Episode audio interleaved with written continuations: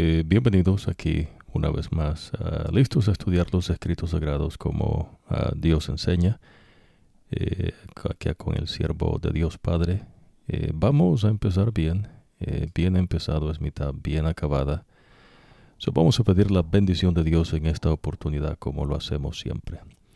Que el Señor te bendiga y te, y te proteja, que el Señor te mire con agrado y te extienda su compasión que el Señor te muestre su favor y te haga vivir en paz. Amado Padre que moras en las alturas de los cielos, eh, santificado, glorificado sea tu nombre. Amado Cristo Jesús que intercedes por nosotros, santificado, glorificado sea tu nombre. Amado Espíritu Santo que moras en nosotros y entre nosotros, santificado, glorificado sea tu nombre. Padre, pedimos la unción de Dios Espíritu Santo, para que abra nuestra mente y nos lleves a tus entendimientos, eh, comparando verdad espiritual eh, con verdad espiritual. Favores que pedimos no porque seamos eh, merecedores, sino porque los hemos confiados en el nombre de Cristo Jesús, Señor nuestro. Amén. bueno, este, en la última ocasión nosotros conversamos eh, estudiamos eh, cosas no interesantes. Eh, en esta oportunidad vamos a profundizar un poco en lo que es la creación, porque es importante. Si usted no cree que Dios creó todas las cosas a la existencia, esta cuestión no la va a entender de aquí en adelante. ¿no? por eso en la primera ocasión que compartimos los escritos sagrados, eh, dedicamos tiempo ¿no? para que usted eh, llegue a ese entendimiento y lo hacemos no como Dios enseña. So, eh, en ese contexto que ya usted llama, no, ya usted debería de aprender a llamarle verdad espiritual, lo hacemos ves basado al mensaje del primer ángel donde menciona que Dios ha ganado una grande victoria para nosotros en Cristo Jesús y que eh, debemos de adorar al Creador uh, de todas las cosas, al que creó los cielos, eh, la mar, eh, todo, ¿no? So, vamos a ir a esa porción bíblica porque es importante, ¿no? Esta porción bíblica dice el mensaje del primer ángel. luego vi a otro ángel que volaba alto en el cielo. El ángel tenía una buena noticia eterna de victoria eh, para anunciar a los que viven en la tierra, a toda nación, raza, lengua y pueblo. El ángel dijo con voz fuerte, teman a Dios y denle gloria, eh, porque ha llegado el momento en que Él va a juzgarlos a todos. Adoren al que hizo el cielo, la mar, la tierra y los manantiales. So, este mensaje de este ángel apela a que usted alabe, no a que usted adore al Creador al que creó todas las cosas a la existencia, ¿no? Cosas visibles, cosas invisibles, eh, todas esas las ha creado eh, el Señor. Ahora lo interesante es que eh, cómo creer esto, ¿no? supóngase, ¿no? Que si alguien le pregunta hacia usted, ¿no? ¿Qué, ¿Qué, cree usted, ¿no? ¿Cuál es el origen de, de la vida? Y entonces la pregunta en verdad no sería qué cree usted, sino en qué basa usted lo que cree, ¿no? a mí, si en verdad pues usted quiere ser inteligente, ¿no? Si no, pues cualquier persona dice cualquier, cualquier cosa, ¿no? Eh, que en verdad es lo que ocurre, ¿no? Cualquier persona dice, ¿no? Su, su criterio y entonces se cree, ¿no? Que pues eh, cada cabeza es un mundo y pues entonces pues algo de cierto va de haber, ¿no? Eh, la verdad no, ¿ves? La verdad no. La inteligencia es lo que se usa, ¿ves? Y es lo que eh, vamos a, mostrarle ¿no? con la ayuda de Dios eh, cómo opera esta cuestión. ¿no? Ahora es interesante que por lo menos eh, usted aprende en los escritos sagrados que Dios no menciona ninguna teoría. el Señor le dice lo que ocurre. So, el que Dios creó todas las cosas a la existencia no es una teoría. ¿ves? eso es la creación, lo que Dios dice por medio del profeta. Ahora hay teorías humanas en cuanto al origen de las cosas, ¿no? lo que supuestamente se cree. Eh, sin embargo, son eso, teorías. Eh, se menciona en ciertas áreas no de estudio de estas teorías que hay evidencias y esas evidencias en verdad pues eh, tendría que aprender usted a, determinar qué es una evidencia, uh, qué es algo no de una fact, no algo que supuestamente no tendría que ser algo factible. Ahora, eh, cuando Dios nos enseña lo que Él hizo a través del profeta, eh, Dios no está postulando ninguna teoría. eso es bien importante, ¿no? ¿En qué basa usted lo que usted dice, lo que usted cree? Eh, por lo menos, eso es la inteligencia, ¿no? A mí, ¿qué base tiene usted? No evidencia. La evidencia se puede construir. Es más, ¿ves? hay personas que usted va a aprender no solo en los escritos sagrados, sino pues eh, en cosas del mundo, eh, que la gente ves llega a justificar eh, cosas con la supuesta lógica, con la supuesta no raciocinio, y lo hacen ves se pudiese decir no inteligentemente y la verdad pues pues no pero es lo que ocurre no so, la gente supuestamente no es inteligente y entonces eh, dicen y hacen cosas que eh, se apoyan ellos mismos, ves, con una supuesta evidencia. Eh, no, no opera así la inteligencia, ves. La inteligencia está basado en cómo es y en qué es lo que se dice y lo que se supuestamente no se quiere hacer. Por ejemplo, si usted ve, digamos, no sale usted eh, en un día soleado y usted ve que el sol está en alto y usted ve la luz. No, eso es luz. So, si alguien dijese, no, bueno, es, es, una, es algo factible, ¿no? Que el sol alumbra. Ah, no, pues eso no, no es así. Me explico, ¿no? So, el sol alumbra no porque el sol eh, es una entidad independiente, ¿no? Que el sol de por sí mismo dijese, voy a alumbrar. No. Eh, vamos entendiendo este asunto, ¿no? So, usted lo que está viendo es que sale y ve el sol que alumbra. Eh, digamos, el sol se oculta y usted ve la oscuridad. entonces usted dice, no, bueno, yo digo que esto es noche porque pues eh, no hay luz, no es la ausencia de la luz. no, ves, eso no es, eso no es factible. Eh, por eso cuando Dios dice por medio del profeta que Él creó todas las cosas, lo que Dios le está diciendo es que lo que existe, la realidad que usted ve, no es producto de ella misma o de sí mismo. Eh, vamos a explicar un poco más. ¿no? por ejemplo, eh, Dios dice ¿no? que en el primer día empieza ¿no? el relato bíblico por medio de Moisés, y creó Dios los cielos y la tierra. Y dijo Dios, sea la luz, y fue la luz. Y fue la noche y la mañana del primer día. Y llamó Dios a la luz eh, eh, día y a, la, y, a, la, oscuridad llamó noche. Entonces, noche y día. So, cuando usted ve la luz, eh, esa no es una, no es una fact, ¿ves? Eso es una Ah, resultado no de la creación de Dios. So, no existe por sí mismo. Eh, si usted ve la oscuridad, eso no es, una, no es un fact. ¿ves? ¿En qué lo basa usted? ¿En porque es oscuro, es oscuridad? No. Eh, el creador eh, es en quien usted basa la creación. Solo que Moisés está diciendo, ves, que pues él tampoco estuvo cuando Dios creó esto. Es que la realidad que usted ve existe porque Dios la creó. Solo que usted ve no es producto de sí mismo. ¿Ves? No, no se puede basar eh, su credo en lo que usted ve. Y por eso Jesús en varias ocasiones eh, apela no a los discípulos inteligentemente y explica cosas en cuanto a verdades espirituales apuntando a la creación. Es porque la creación no se hizo ella sola o, o él sola, ¿no? Eh, bueno, ya va a aprender usted, ¿no? Si por sí sola, ¿no?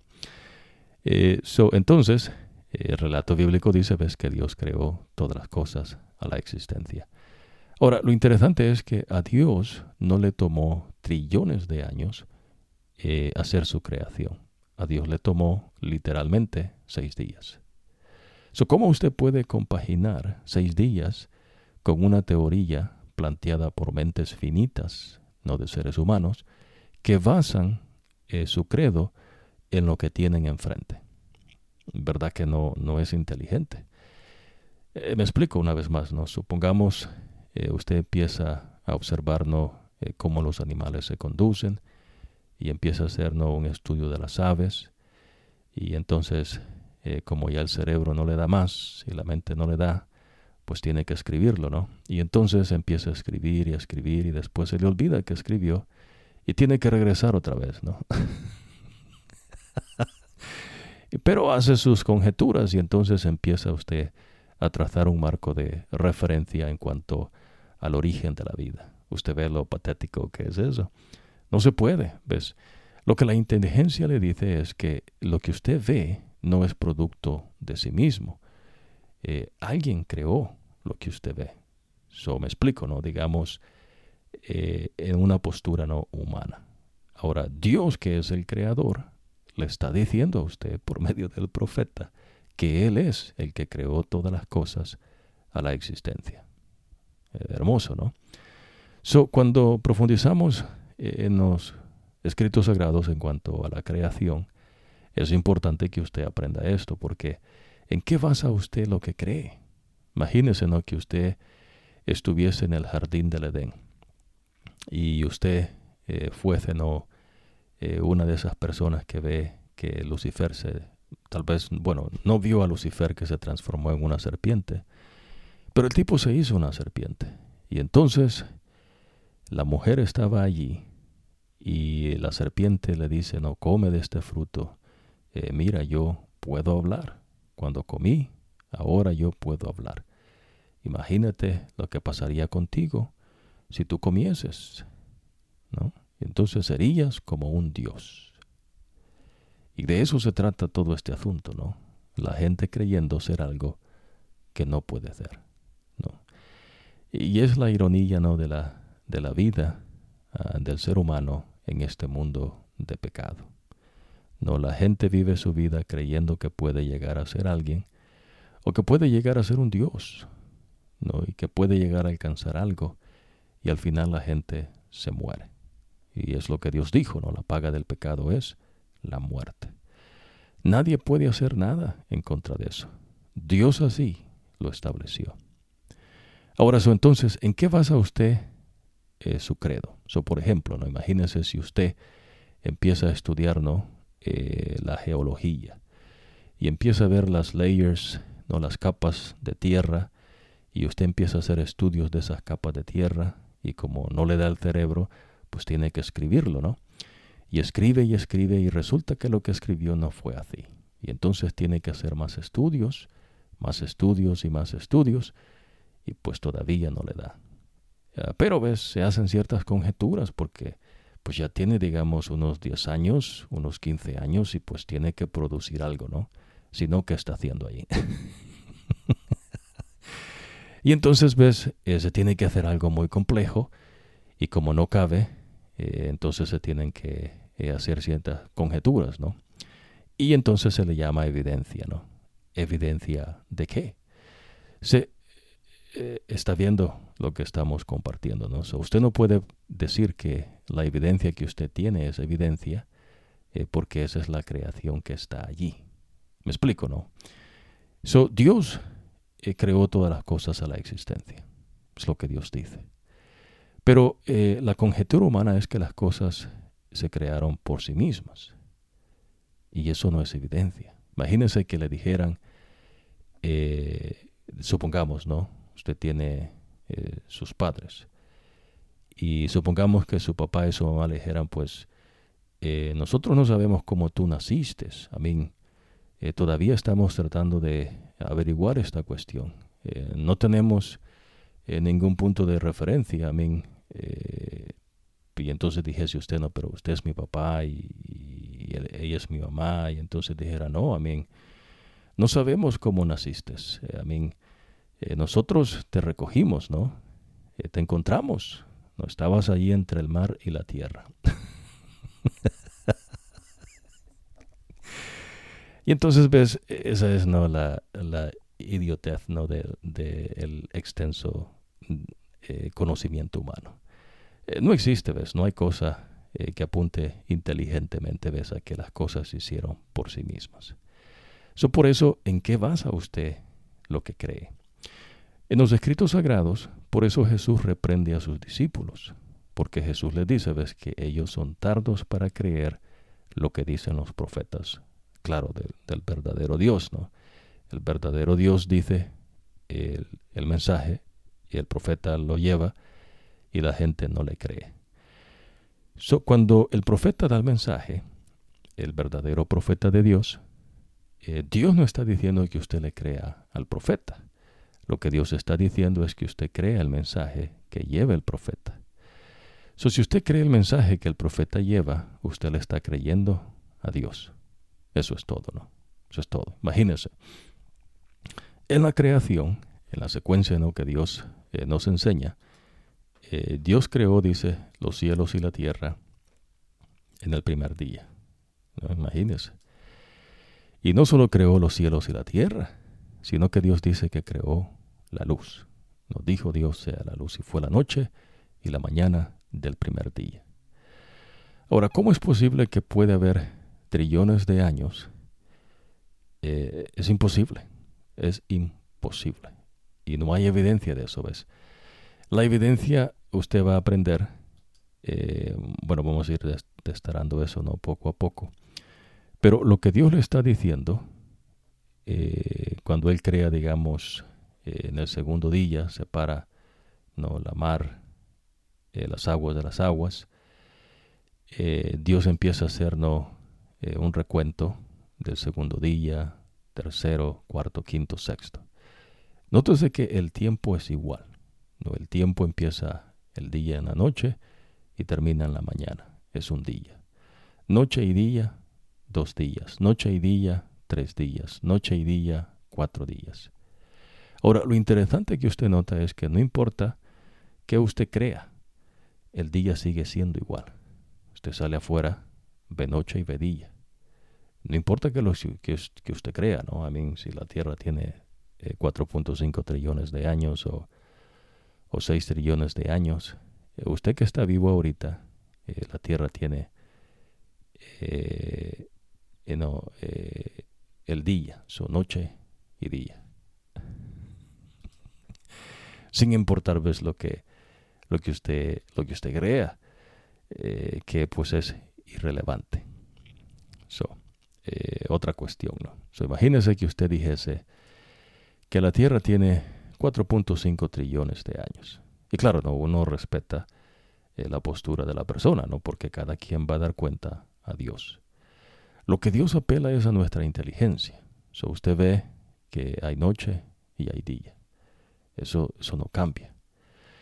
Entonces, lo que Dios le está mencionando es que eh, cuando Él creó todas las cosas y eran perfectas, eh, ocurrió algo con el hombre el hombre se apartó de Dios y entonces el hombre creyó que pudo ser un Dios y nos encontramos ahora en día, ¿no?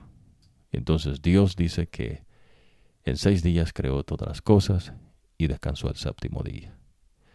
Pero ¿cómo creer eso? No? A veces suena como muy simple, ¿no? Muy eh, necesitamos algo más complejo, ¿no? Imagínese tal vez algunas cuantas fórmulas matemáticas, eh, tal vez algunos eh, vasos no llenos de algunos elementos de la tierra y, tal vez no, tal vez usted no eh, con algún traje especial, ¿no? Para identificarse como una persona ¿no? inteligente.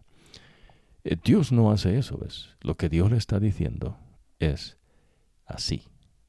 Dios no está postulando una teoría, Dios le está diciendo lo que hizo. Ahora, eh, lo que Dios también le está mencionando es que usted no va a poder explicar cómo Él creó de la nada. Eso es el poder de Dios.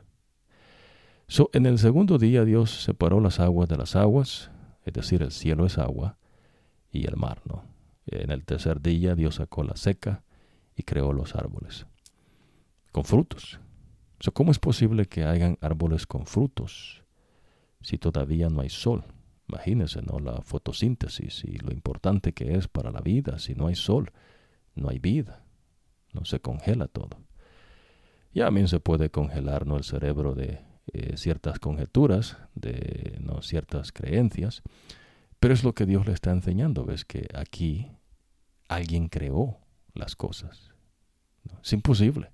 Es imposible que lo que usted ve se hizo a sí mismo. A mí la inteligencia lo ve, ¿no? Pero claro, ve si la persona se niega, eh, Dios dice que esa persona es un, necio. Y si a pesar ¿no, de eso se sigue negando, eh, se hace un terco y después se hace un rebelde. Es decir, ¿ves? va en contra de Dios. Pero Dios creó las plantas con sus frutos, no árboles, eh, y no había sol. A ver, explíqueme eso, ¿no? ¿Verdad que no se puede? ¿Por qué Dios dice en el primer día sea la luz y todavía no hay sol y luna? ¿No? Tal vez ocupa un estudio aparte usted, ¿no? Es imposible, ¿ves? La inteligencia ve y entiende. Lo que ocurre a veces es que entonces la gente eh, son enemigos de Dios. Es lo que usted está aprendiendo, eh, que ayer no eh, compartimos un poco, o en la última ocasión, donde usted aprende ves que Dios tiene enemigos. Y entonces dije, si usted no, pero ¿cómo es posible? ¿no? ¿Cómo va a tener Dios enemigos? Bueno, Dios también enseña, ves, que si usted se hace amigo del mundo, usted se hace automáticamente enemigo de Dios. Y si usted se hace amigo de Dios, usted se hace enemigo del mundo. So, el que hace esa distinción es Dios mismo. So, hay personas, ves, que eh, creer a Dios porque son enemigos de Dios. Se entiende, ¿verdad?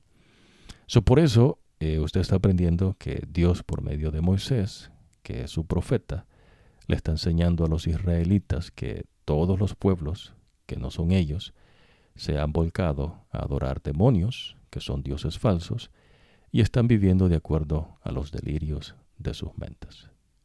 ¿Se entiende, no? So, eh, por eso, si usted quiere, eh, digamos, encontrar el origen de las cosas en lo que está allí, no en la creación, eh, eso es algo como golpear el viento. No se puede.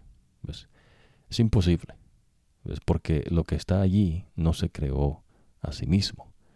Dios lo creó, el Señor lo creó. Ahora, eh, aquí es donde viene eh, la parte ¿no? donde usted decide si usted cree o no lo que Dios dice por medio del profeta. Pero Dios no le va a hablar de otra manera. So, en el cuarto día Dios creó el sol, la luna, las estrellas. Eh, en otras palabras, ves, la luna no se hizo ella sola. ¿no? La luna no se hizo golpeando otro planeta y entonces apareció la luna, ¿no? Y entonces de repente eh, hubo una gravedad y la luna empezó a girar en derredor de la Tierra. E, eso no es coherente, ¿ves? Eso es incoherente. Eso no es inteligente.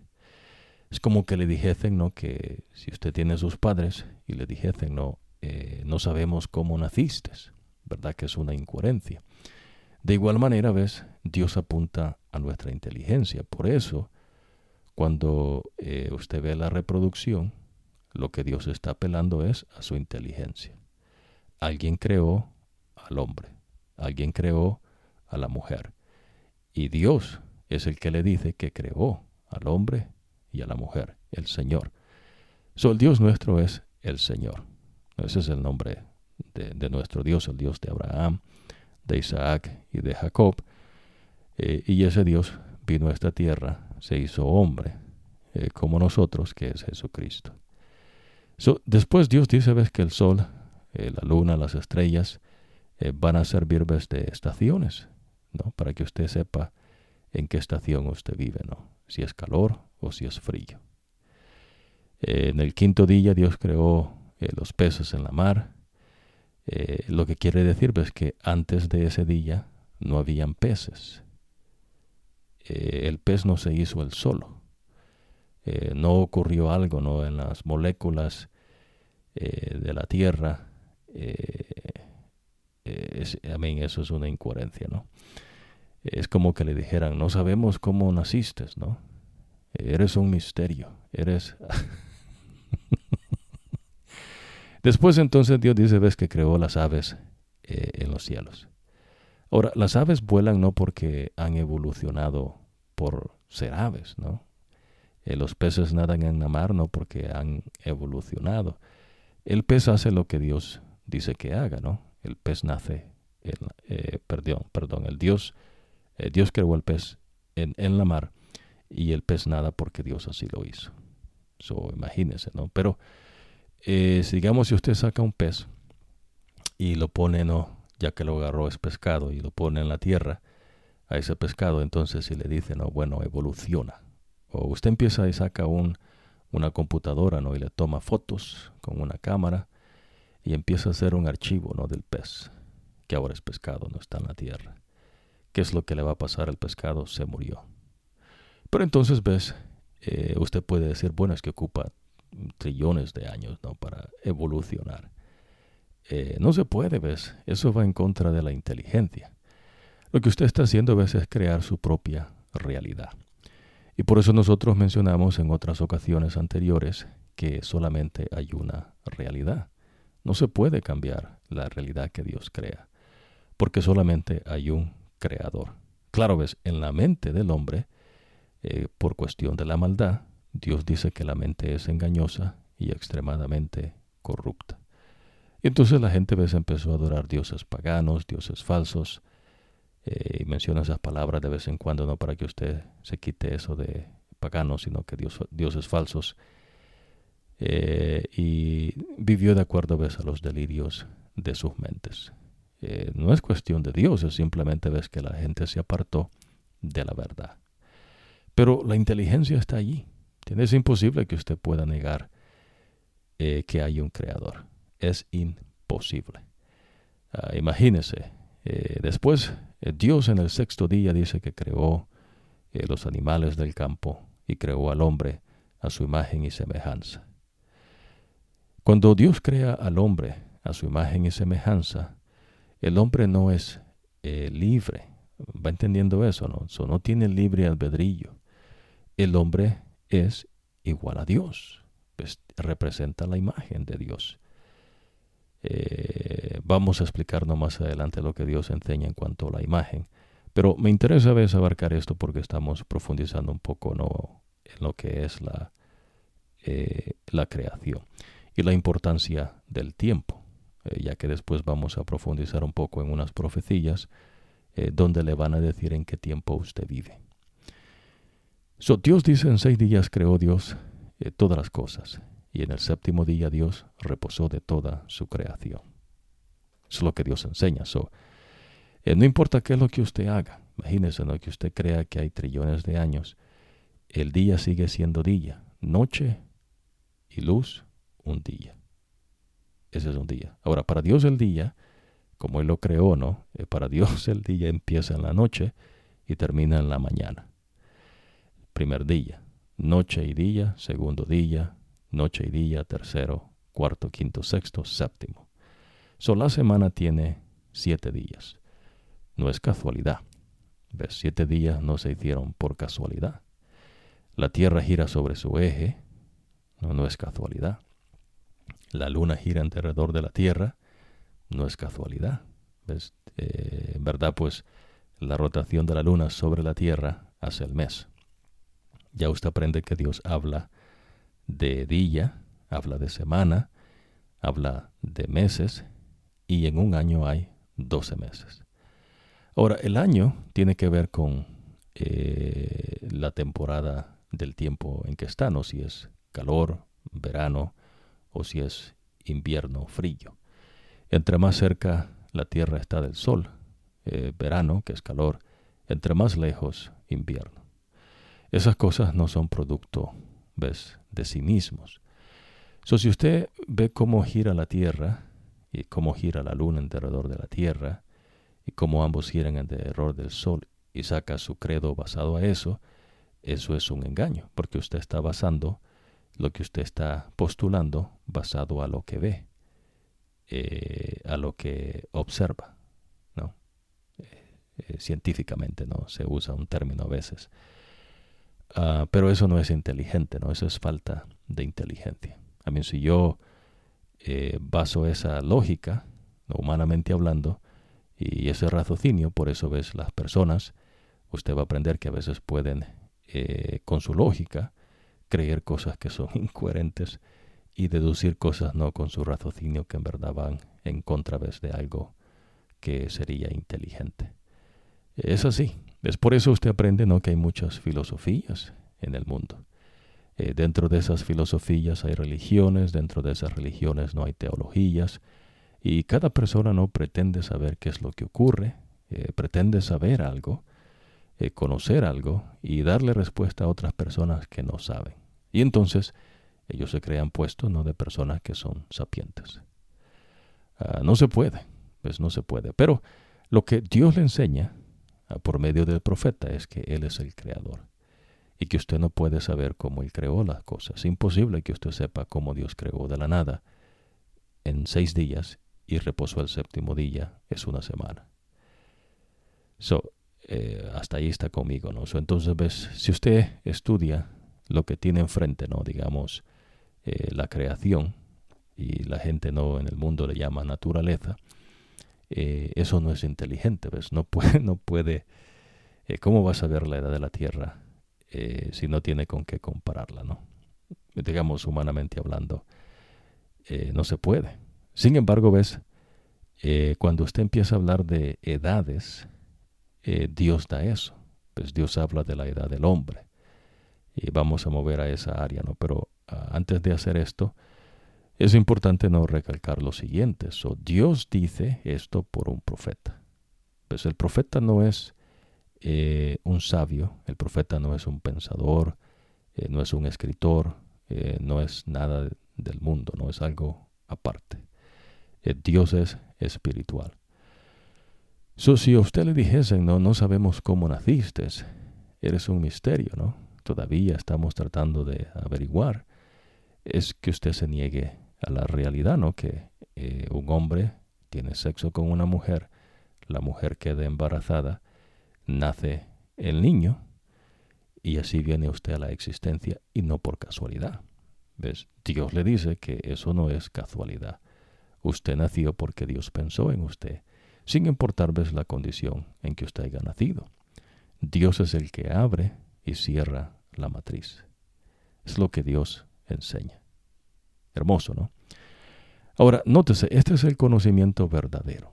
So, Dios está diciendo eso. Pero lo que ocurre entonces es que pues la gente, eh, por cuestión del, del pecado, empieza a esparcirse y empiezan a adorar las obras de sus manos, empiezan a adorarse a ellos mismos, creen que son alguien, y entonces ves, eh, también empiezan a adorar demonios, y se apartan de adorar al Creador. Entonces como la gente no adora al Creador, se adoran a ellos mismos y a los demonios, entonces ellos se apartan y salen con cosas eh, que no son inteligentes. Imagínense, ¿no? Eh, pero ahora vamos a centrarnos a la, edad. So, es interesante que Dios le dice a usted detalladamente eh, que Adán, vivió 930 años. Ahora, Moisés no estuvo allí, ¿verdad? Ya usted sabe eso. Moisés, ni idea el tipo, ¿no? Eh, Moisés no viajó en el tiempo. Eh, no se puede, ¿ves? Esas son cosas de engaño. no hay evolución, esas son cosas de engaño. Imagínese, ¿no? Como que usted eh, tuviese una computadora y entonces usted dijese, no, no sé cómo esta computadora salió de acá. Es un, es un enigma, ¿no? Es un misterio. Entonces usted empieza a observar la computadora, ¿no? Y empieza a estudiarla. Y entonces usted dijese, no, bueno, este, eh, no sabemos cómo surgió esta cuestión. ¿Verdad que es una incoherencia? Usted dice, no, a mí esta cuestión la crearon los hombres, ¿no? Supuestamente una cosa no grande. Pero en verdad pues viene a aludir, ves, la falta de fuerza que Dios quitó al hombre, ves, del poder mental y de las fuerzas físicas, ya que el hombre pues eh, poco a poco las generaciones que van viniendo pues va decayendo su fuerza porque Dios así lo ha hecho.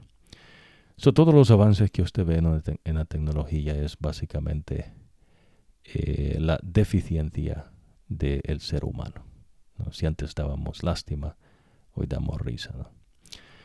So, el afán por el hombre no de llegar a ser alguien, y Dios dice pues que sin él no somos nada.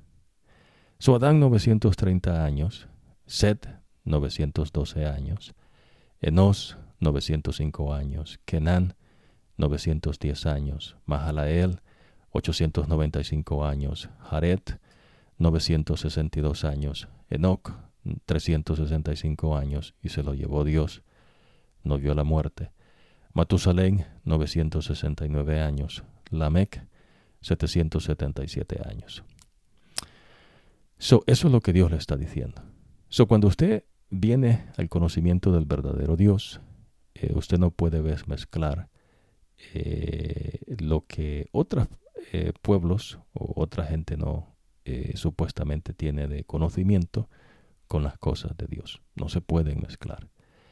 no puede usted tratar de mezclar ¿no? que hubo un tiempo de congelación, ¿no? del tiempo de hielo, porque eso no es algo que Dios enseña. Esas son teorías humanas. Ese es el limitado conocimiento del hombre, no con su media neurona, tratando de entender lo que hay ¿no? en el mundo basado a lo que ve. ¿no? ¿Se entiende? ¿no? entonces, eh, Dios no habla de eso. Pues no hubo un tiempo donde la tierra pasó ahí remojándose para ver ¿no? qué, qué pasaba. ¿no? y entonces Dios se fue de, de, vacaciones y dijo, bueno, me voy porque necesito descansar. ¿no? Eh, vamos a continuar con este experimento más adelante. Eh, no funciona así, ¿no? Bueno, ahora es interesante, ves también que Dios le dice, ves que cuando Adán tiene sed, Adán tenía 130 años. Ah, la inteligencia ve, ¿no? Y entonces uno dice, bueno, quiere decir que yo puedo calcular la edad de la tierra desde Adán hasta Abraham, porque Dios le da un recuento exacto. Y de Adán hasta Abraham, la tierra tiene 2858 años. No hay trillones de años. Y el día sigue siendo día, la noche sigue siendo noche, la luna está allí, el sol está allí, no ha cambiado. Los animales están allí, el mar está allí, el cielo está allí, no ha cambiado. Ahora, eh, ¿cómo seguir esto no inteligentemente? Bueno, eh, tienen que haber personas ¿no? que le digan algo que ocurrió en el pasado porque usted inteligentemente ve que la gente se muere, ¿no? ya sea por accidentes, tragedias o porque la gente ya está muy anciana, no avanzado en edad, la gente se muere. Y la muerte no es coincidencia. Si usted aprendió que Dios dice que eh, la muerte es la paga del pecado, ¿ves?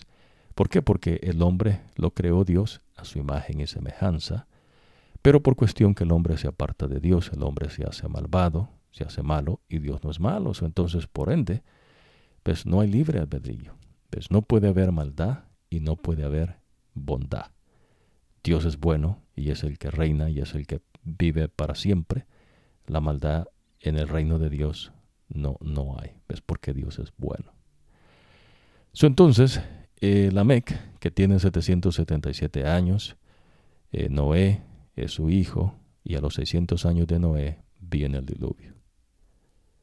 Imagínese ¿no? que usted entonces dijera, bueno, ocupo evidencia. ¿Evidencia de qué? Va aprendiendo. So, eh, es importante entendernos qué es lo que usted pueda llamar evidencia.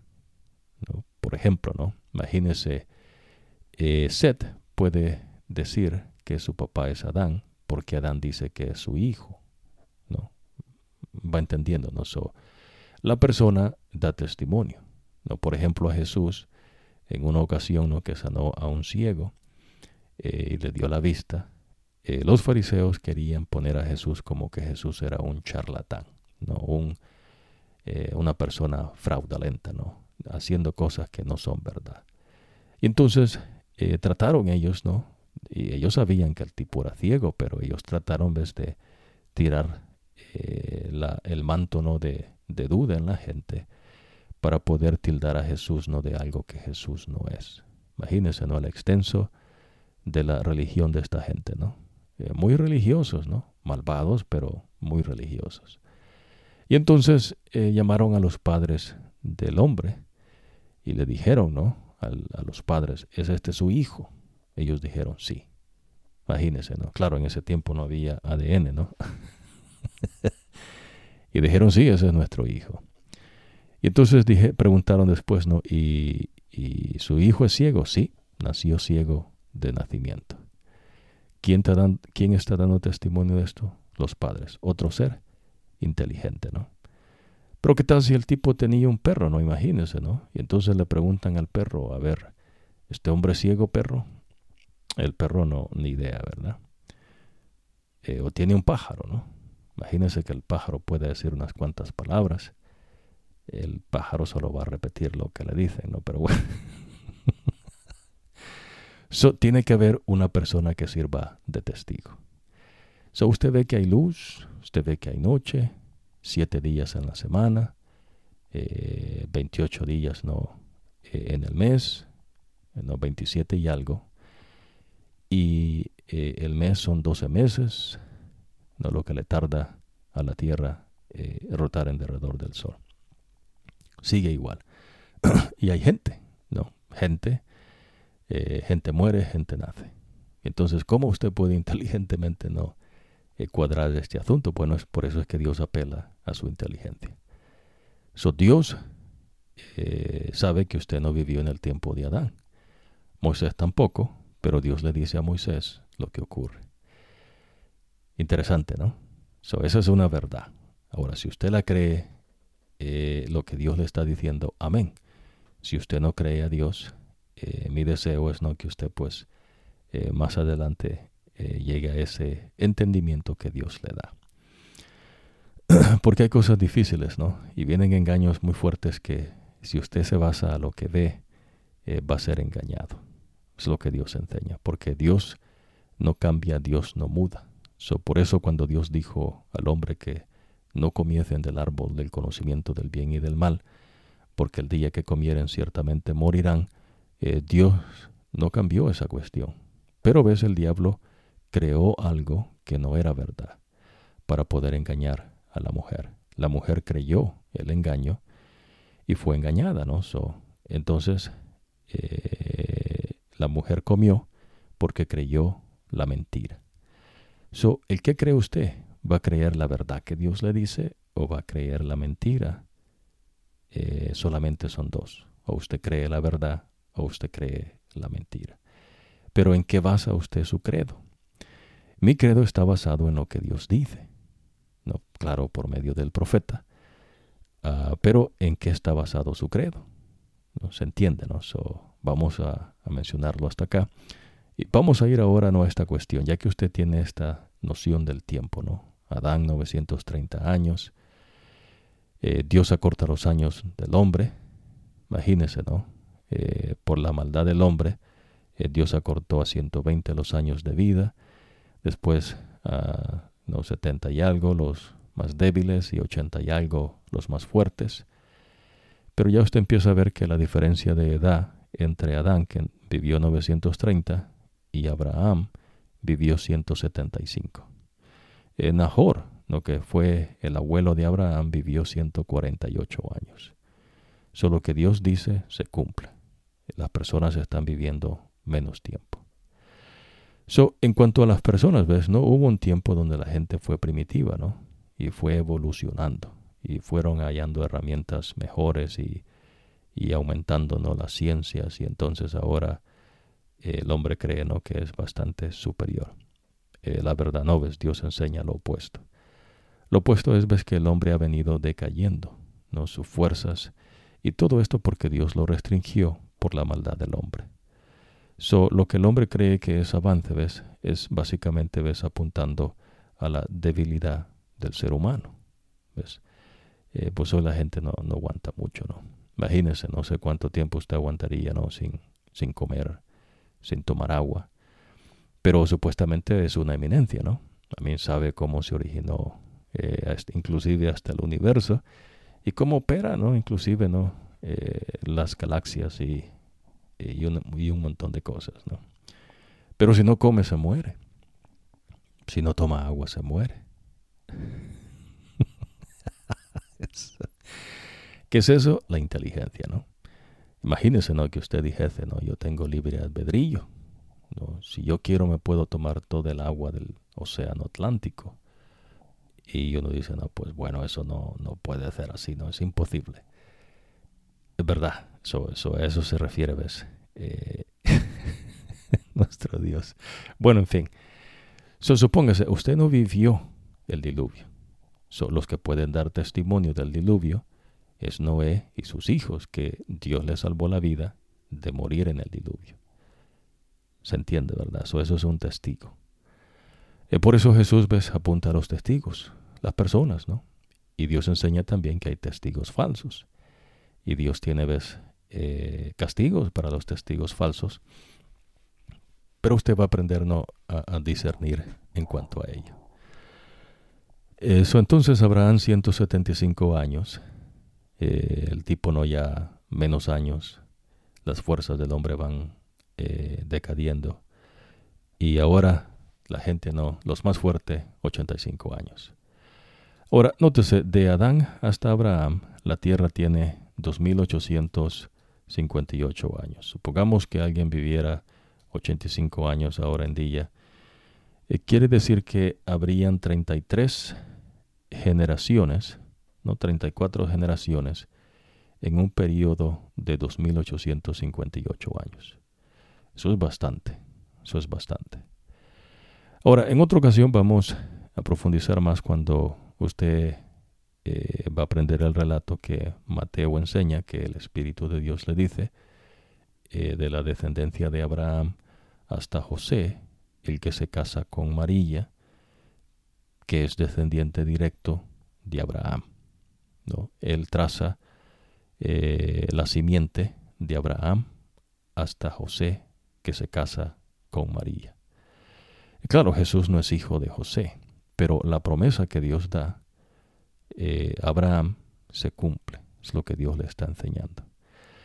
Y entonces usted puede trazar de Abraham hasta Adán eh, y de Adán hasta José, que se casó con María usted ve que no hay periodos de congelación de la Tierra, eh, eh, no hay no eh, evolución. esas cosas pues, son engaños, no creencias de personas que pues no quieren aceptar la verdad que Dios les presenta. Es así, ¿no? es así de sencillo. Bueno, ahora vamos a ir al tiempo. So, por eso cuando usted empieza a estudiar los escritos sagrados, eh, digamos, nos vamos a ir aquí con el profeta Zacarías.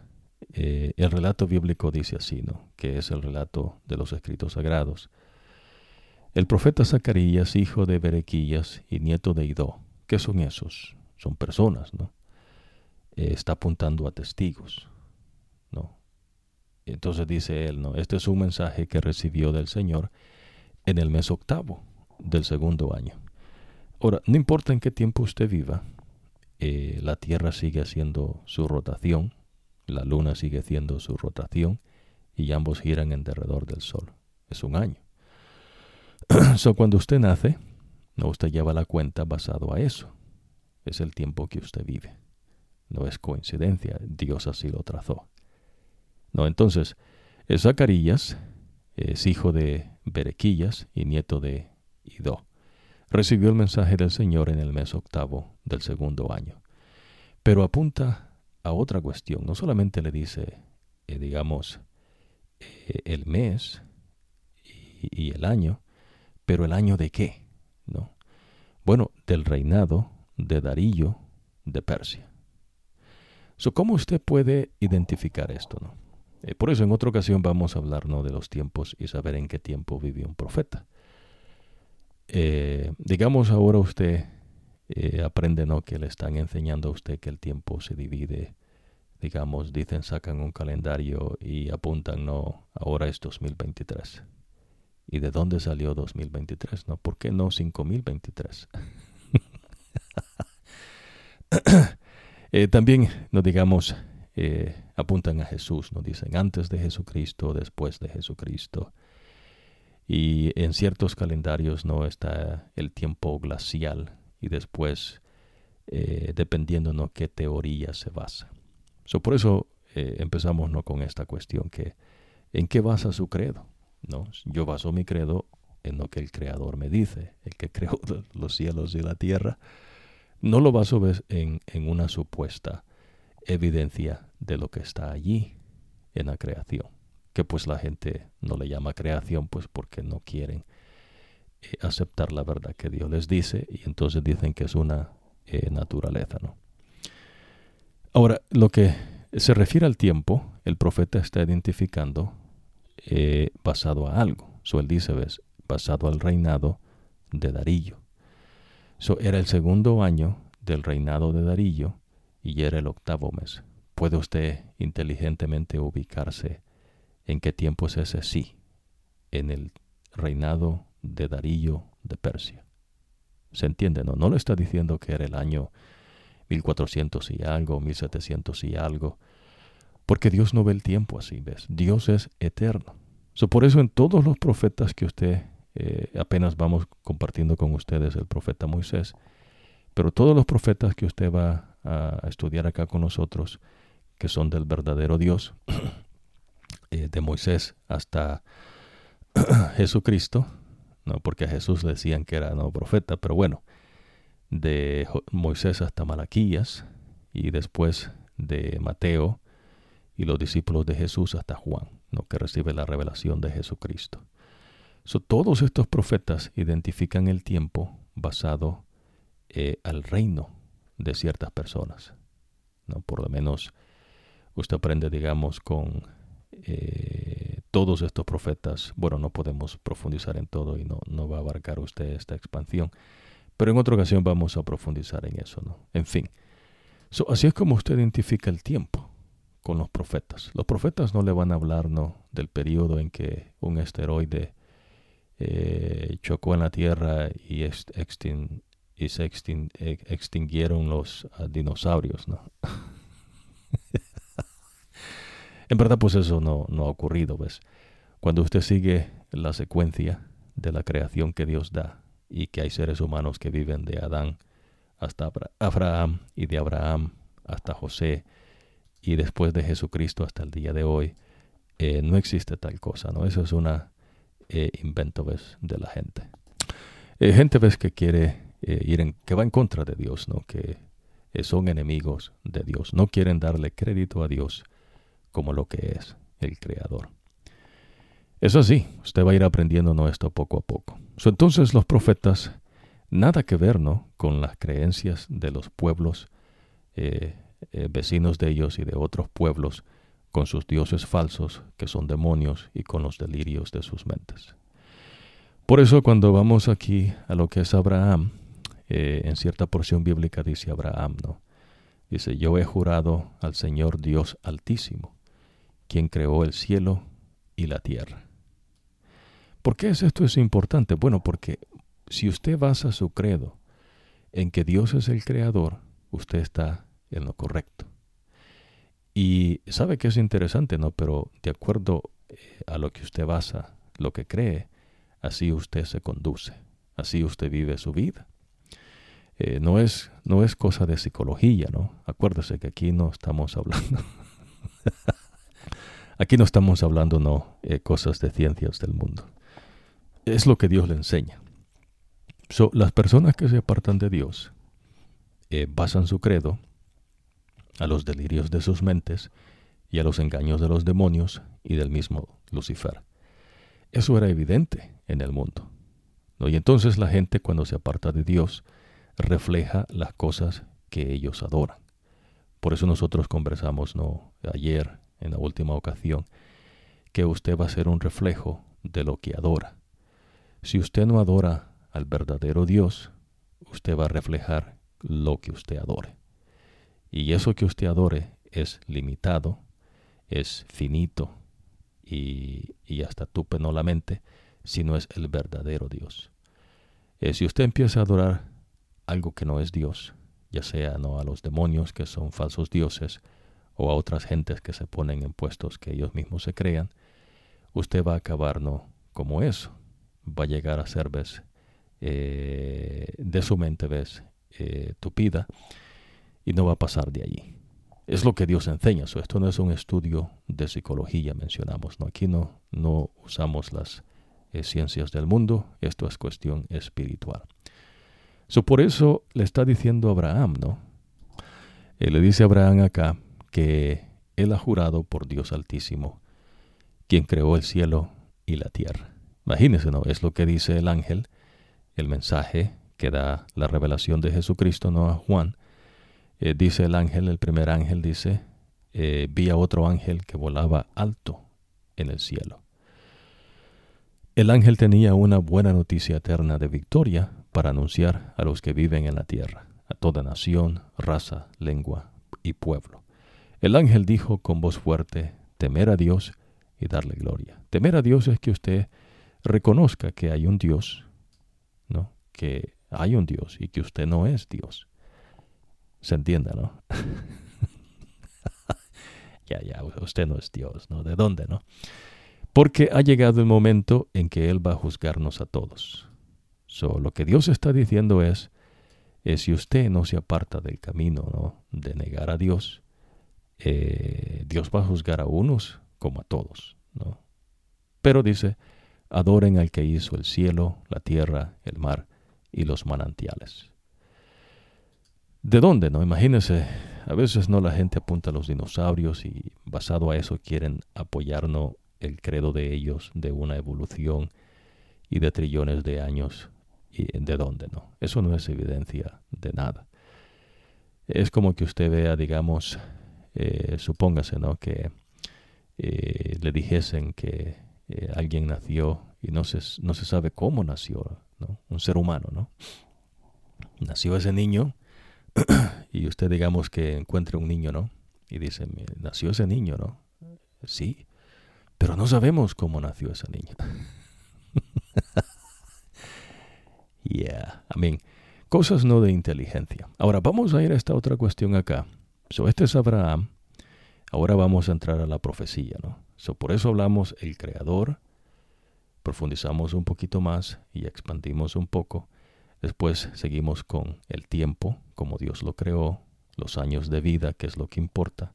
Pero puede usted eh, calcular la edad de la Tierra, ves por cuestión de la inteligencia, no es lógica, no es raciocinio, es, es la inteligencia. La inteligencia ve entiende, ¿no? Claro, a mí Dios da como Él quiere a quien quiere y a la medida que Él quiere, ves para gloria de Él y beneficio de su creación. Sabiduría viene de Dios la inteligencia también.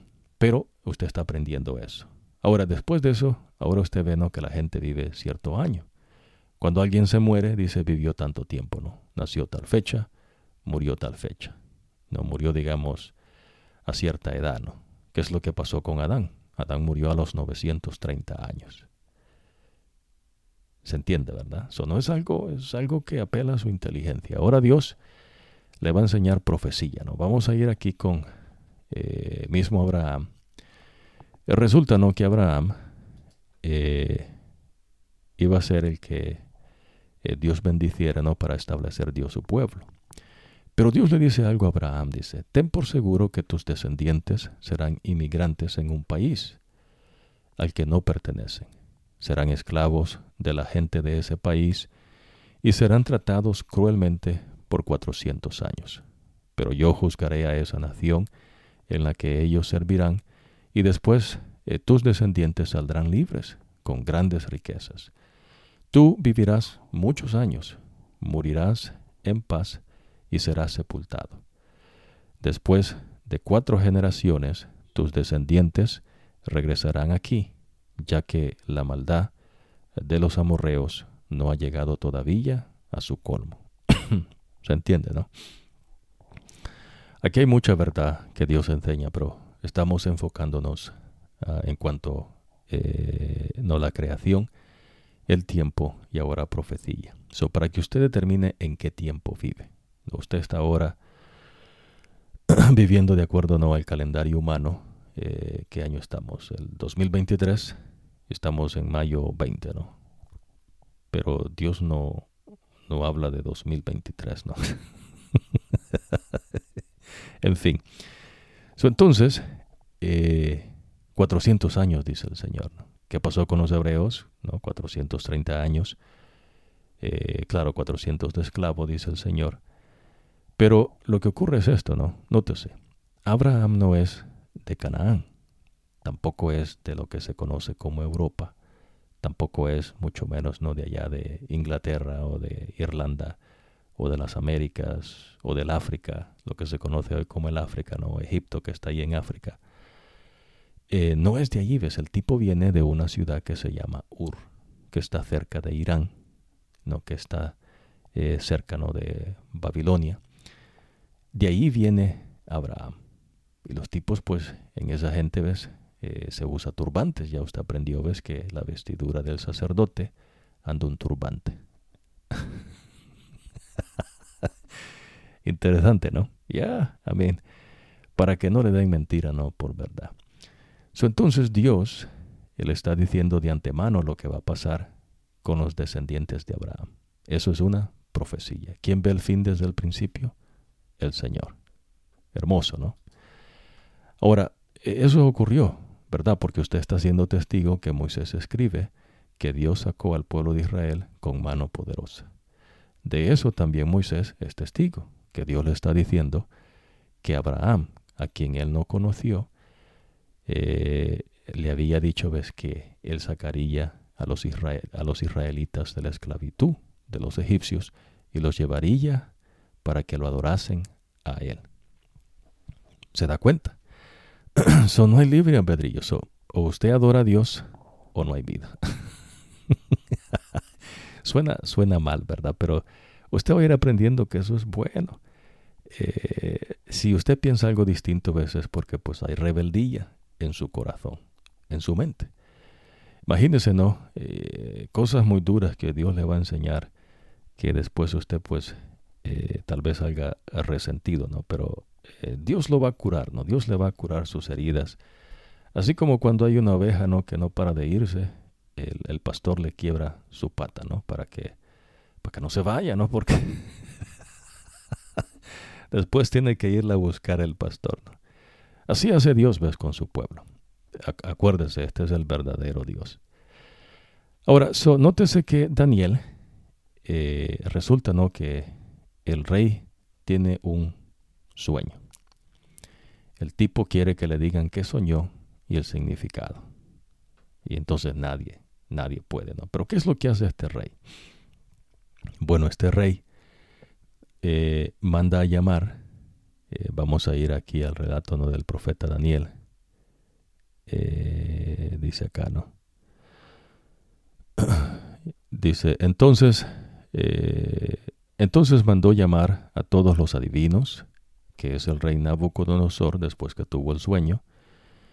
Eh, ahora dice, durante el año, el segundo año en que Nabucodonosor fue rey, eh, tuvo varios sueños que lo preocuparon y lo asustaron tanto eh, que no podía dormir. entonces, en estos sueños el tipo, el veno, su sueño, se recuerda, pero él quiere que le interpreten el sueño. ¿A quién llama? Bueno, él llama a sus adivinos, hechiceros, magos y sabios para que le interpreten lo que había soñado. Todos se eh, presentaron ante el rey y él les dijo, eh, tuve un sueño que me tiene preocupado, necesito urgentemente saber lo que significa. Entonces los caldeos le, respondieron al rey en el, idioma arameo, eh, viva el rey por siempre, estamos aquí para servirle, cuéntenos su sueño y le diremos lo que significa. Ahora, yo no les voy a contar nada. Ustedes deben decirme qué fue lo que soñé y además qué significa. Si no me lo dicen, los haré pedazos y destrozaré sus casas hasta que queden convertidas en ruinas. Pero si se me cuenta el sueño y su significado, lo recompensaré con regalos y honor. Así que díganme el sueño y su significado. Los caldeos le respondieron nuevamente diciendo, Su Majestad, somos sus servidores. Cuéntenos el sueño y le diremos lo que significa. Entonces pues nadie pudo contarle el sueño no al tipo. ¿Y qué es lo que iba a pasar? Los iba a matar. ¿Hay testigos de eso? Sí, los que estaban allí que iban a ser muertos, el rey y también ves eh, los soldados que iban a cargar la orden, ¿no? De matarnos. Se entiende, ¿verdad? esos son testigos, son personas. No, es, no están apuntando a un libro eh, de una supuesta evidencia de algo que se entiende, ¿no? Digamos, eh, se especula, se cree, ¿no? Que ocurrió esto. Y entonces se hace una película, ¿no? Con efectos especiales para atribuirnos a la imaginación de la persona y, y entonces introducirnos una, una mentira, que es como hizo el diablo, ¿ves? En el Edén. El diablo dijo, bueno, mira, es una serpiente, habló y entonces comí de esto y le creó validez al engaño. No se sabe, ¿no? No, esto es algo, ¿ves?, que se puede apuntar a los testigos. Ahora, después entonces, eh, Nabucodonosor se da cuenta, ves, que Daniel puede darle significado. Pero Daniel dice que no es él. ¿Se acuerda, no? Que usted aprendió que el profeta no es que puede ver el futuro. ¿Ves? El profeta no ve el futuro, amén. El profeta ve la visión que Dios le muestra y el tipo no entiende lo que ve. Dios le tiene que explicar lo que significa. Va entendiendo, ¿no? Eso, ese es un profeta de Dios.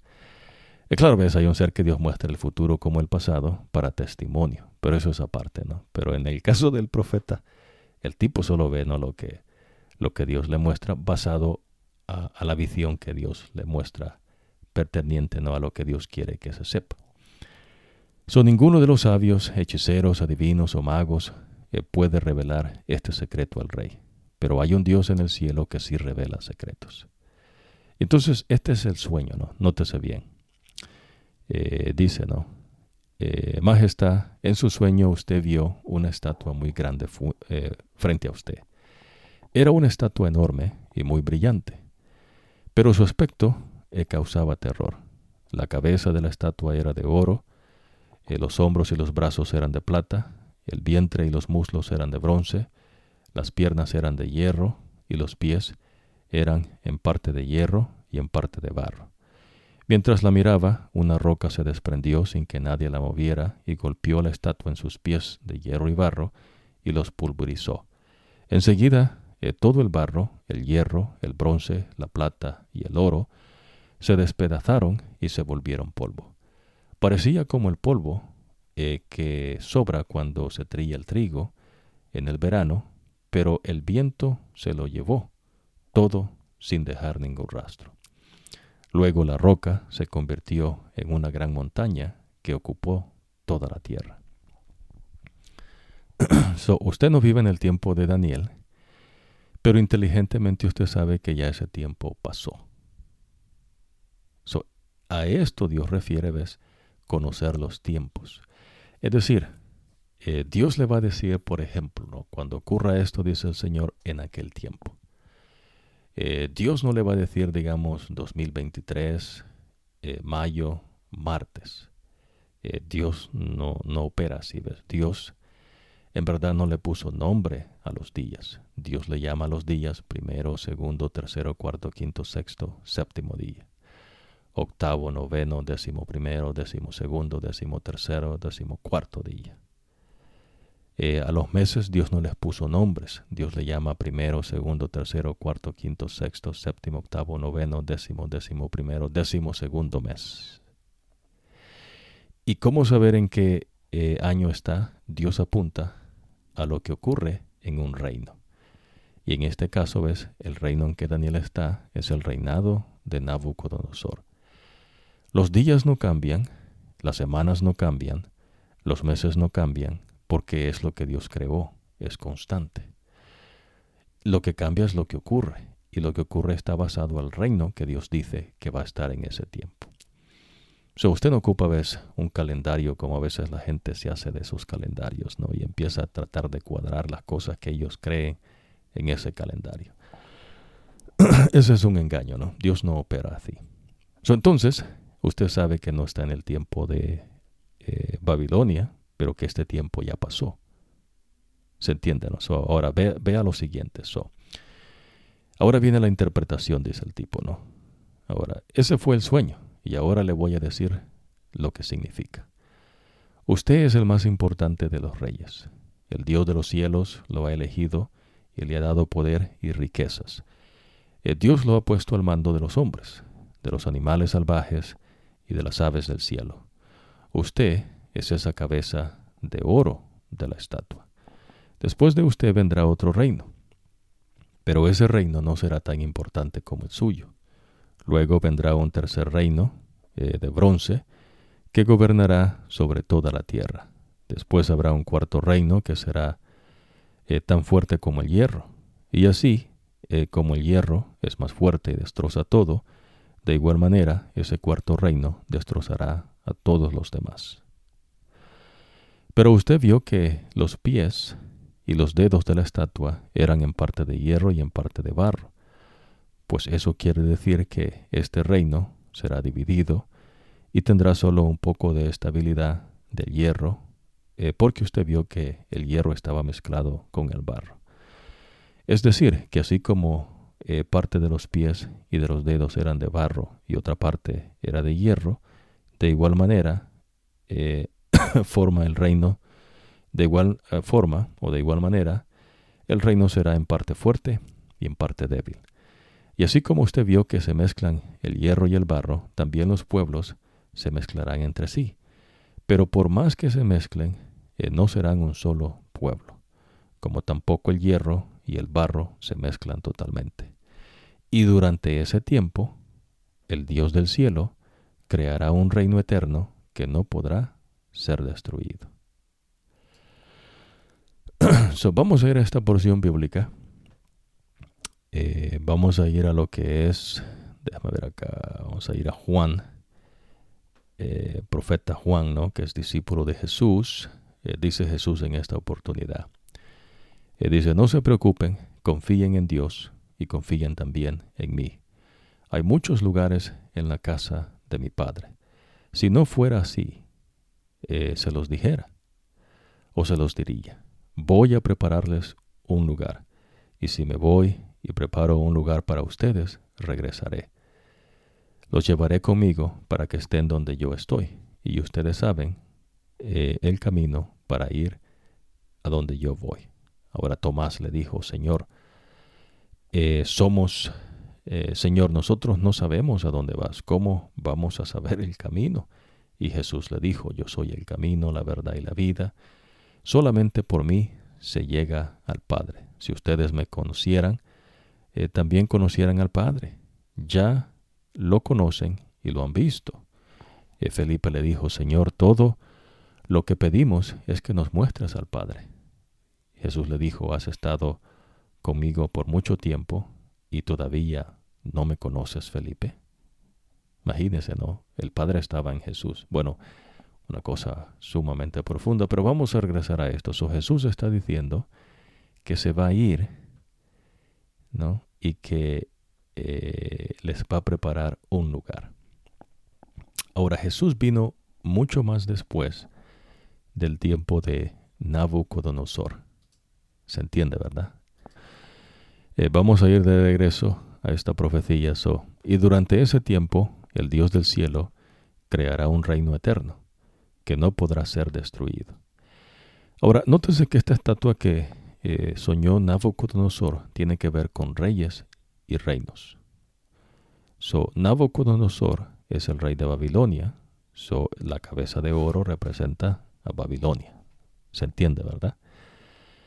Pero, ¿a qué reino representa eh, los hombros y los brazos que son de plata? ¿Y a qué reino representa eh, el vientre y los muslos que son de bronce? ¿Y a qué reino representan eh, las piernas que son de hierro y los pies que son de hierro mezclado con, eh, con barro. Ya usted aprende, ¿no? Que estos son reinos, dice. No, aparentemente no. usted menciona acá y dice, no, bueno, se menciona acá y dice que los pies, ¿no? Y este reino será eh, mezclado, ¿no? Barro con, con hierro. Así como no se pueden mezclar, dice lo que significa es que será fuerte pero también débil.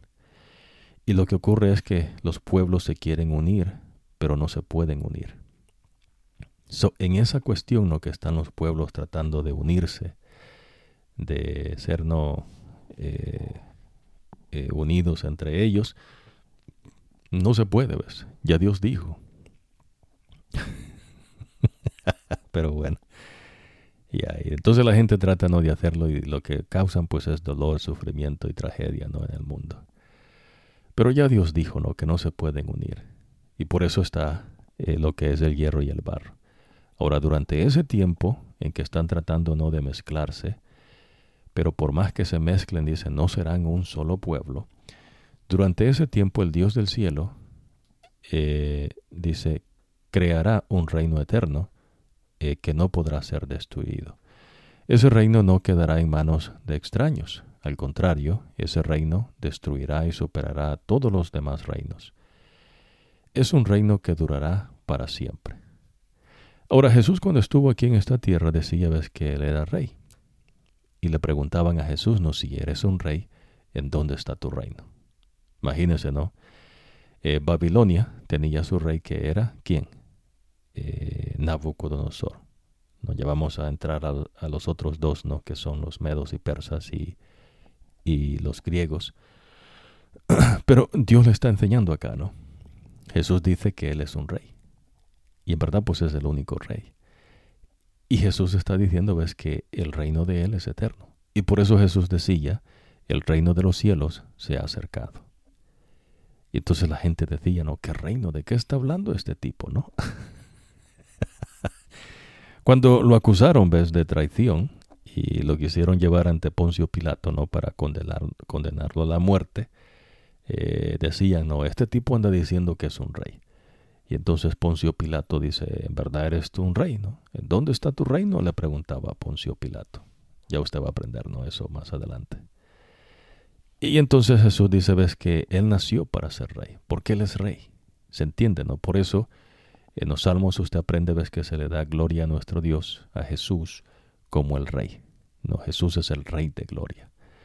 Hermoso, ¿no? Pero en fin. entonces, durante ese tiempo, ¿verdad que no le está dando un año? ¿No? Digamos, entre 1700 y 1800. Eh, la profecía no se entiende así. Dios abre el sentido, ves, el tercer piso, la mente, para que usted pueda entender eso y le estamos explicando ¿ves? hasta donde Dios permite, pero ya usted está aprendiendo, ves que eh, Dios apunta a un tiempo, pero ese tiempo está basado en, el evento que ocurre. Ahora, cuando Jesús nace en Belén, eh, hay una estrella, y en verdad esas estrellas son seres celestiales, ¿no? Y esa estrella se mueve. Entonces unos magos, que se le da el título de magos, ¿no? Eh, vieron su estrella y llegaron a, a Belén. Bueno, iban a encontrarse con Jesús. Pero entonces le preguntaron, ¿y en dónde es que tiene que nacer el Mesías? Preguntó, ¿no? El rey Herodes. Y los eh, que estudiaban los escritos sagrados le dijeron en Belén de Frata. Así dice el profeta, que ahí ha de nacer. ¿Se entiende? ¿no? usted ve que no está apuntando en el año 1300 40 antes de Jesús, después de Jesús. Dios no ve el tiempo así. ¿Ves? Eh, por eso Dios apunta su inteligencia, ¿no? El día sigue siendo día, la semana sigue siendo semana, el mes sigue siendo mes y los años siguen iguales. Eh, gente nace, gente muere. Usted vive tantos años. ¿A quién le interesa no cuántos años tiene la tierra si usted se va a morir? Pero bueno, ¿no? Lo que la gente cree, lo que la gente adora, así es la persona. Por eso ves mi deseo es que usted pues adore al creador de todas las cosas y no la creación, pues porque entonces usted se va a perder de una salvación que Cristo tiene preparada. Eh, sería triste, ¿no? Y por eso en verdad eh, Dios menciona ves que ahí será el llorar y el crujir de dientes porque tuvieron tan grande salvación y la menospreciaron porque creyeron que eran eh, unas eminencias, ¿no? Y pues no. En fin, entonces eh, Dios está diciendo eh, en ese tiempo, no a través de la visión que tiene el sueño Nabucodonosor, y en ese tiempo Jesús está diciendo, ves que Él va a preparar eh, un lugar. So, ¿Qué está haciendo Jesús? Preparando su reino. Jesús decía, ¿no? El reino de los cielos se ha acercado. Y el rey está acá. El rey es Jesús. Ahora, más adelante Jesús dice lo siguiente, ¿no? Jesús resucita de los muertos y se le aparece a muchas personas y estas personas son testigos y se escriben, ¿no? El profeta escribe. Pero en fin, entonces dice acá esta porción bíblica. Ahora los once seguidores fueron a Galilea, al monte donde Jesús les había dicho. Cuando lo vieron, lo adoraron, aunque algunos de ellos dudaban. Entonces Jesús se acercó a ellos y les dijo, Dios me ha dado toda autoridad en el cielo y en la tierra. Ahora, nótese esto, ves que la autoridad es Jesús, no son los discípulos.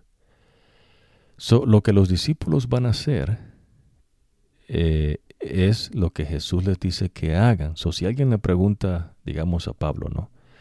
¿Y cómo es eso, no? Que un Jesús resucitado, ¿con qué autoridad enseñas esto? Y Jesús, y Pablo diría, ¿no? Bueno, con la autoridad de Jesús. Él es el que dice que se enseñe esto.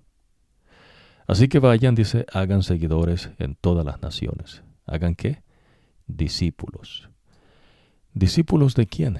De Jesús. Pero ¿por qué la gente dice cristianos?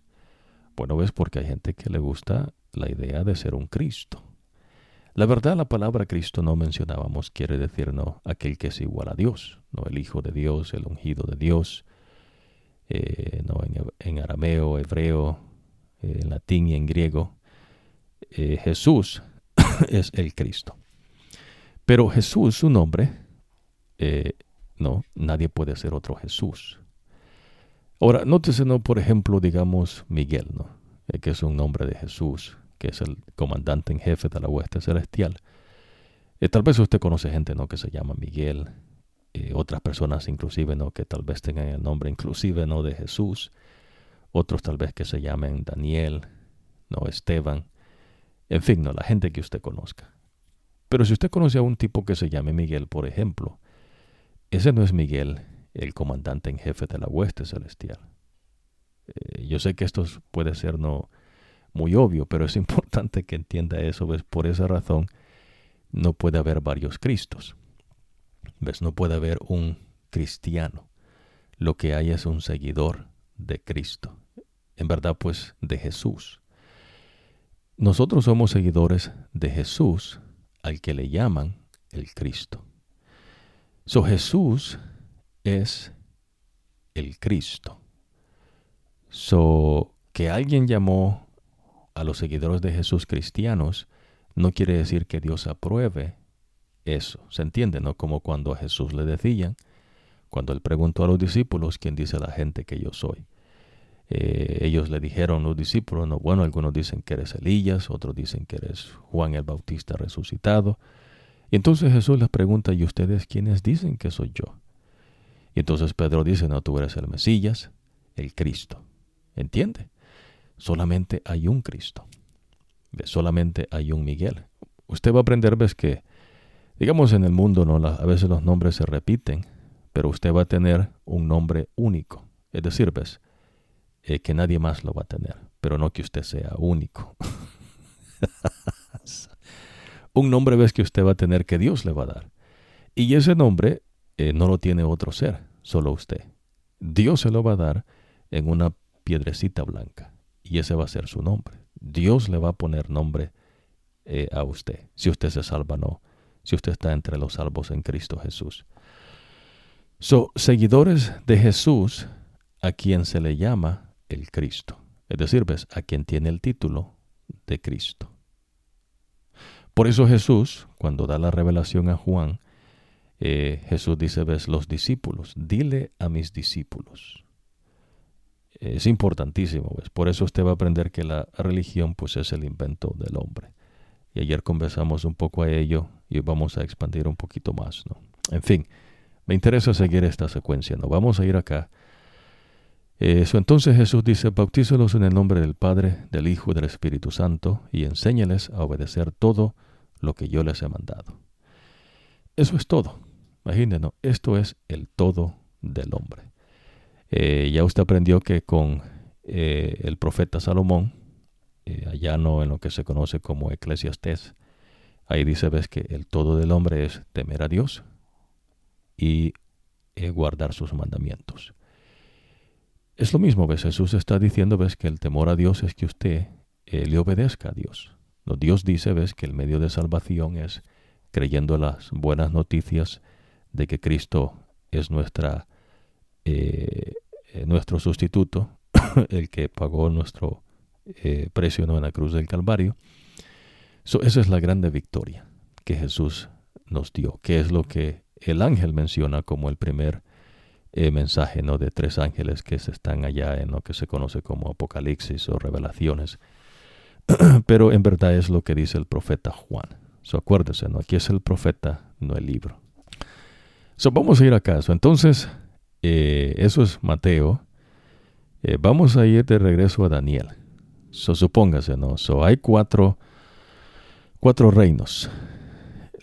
el sueño que tiene Nabucodonosor representa, es representado ves una estatua. Cabeza de oro, hombros y brazos de plata, vientre y muslos de bronce, piernas eh, de barro y pies mezclados, eh, perdón, eh, piernas de hierro y pies mezclados de barro con hierro. so, aparentemente no se puede decir que hay un quinto reino. Y eso es lo que eh, mencionamos ¿no? y queremos eh, profundizar en ello. So, nótese la diferencia, ¿no? Por ejemplo, usted no supiese que son cuatro o cinco, a menos que Dios le diga. Y es lo que estamos mencionando cuando, digamos, se acuerda de eh, Moisés, ¿no? Que le pide a su suegro que vaya con él porque él conoce el lugar, ves, donde se están desplazando, pero Dios le está diciendo, ves, que Moisés no se movía a menos que eh, la nube que estaba sobre la carpa de Dios se moviese.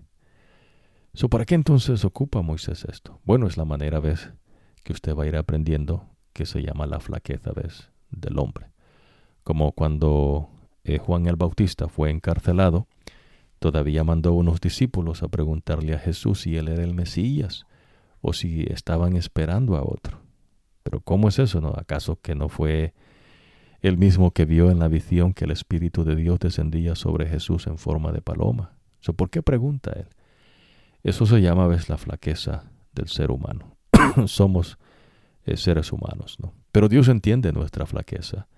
Y por eso Dios, ves, se llama nuestra propiciación. Lo que a nosotros nos falta, Dios lo pone. hermoso, ¿no? En fin, entonces, eh, hombros y brazos, eh, piernas y pies, es la manera de entenderlo, ¿no? Cabeza, hombros, brazos, vientre, muslos, piernas y pies, un solo, ¿no? La cabeza es Nabucodonosor y su reino.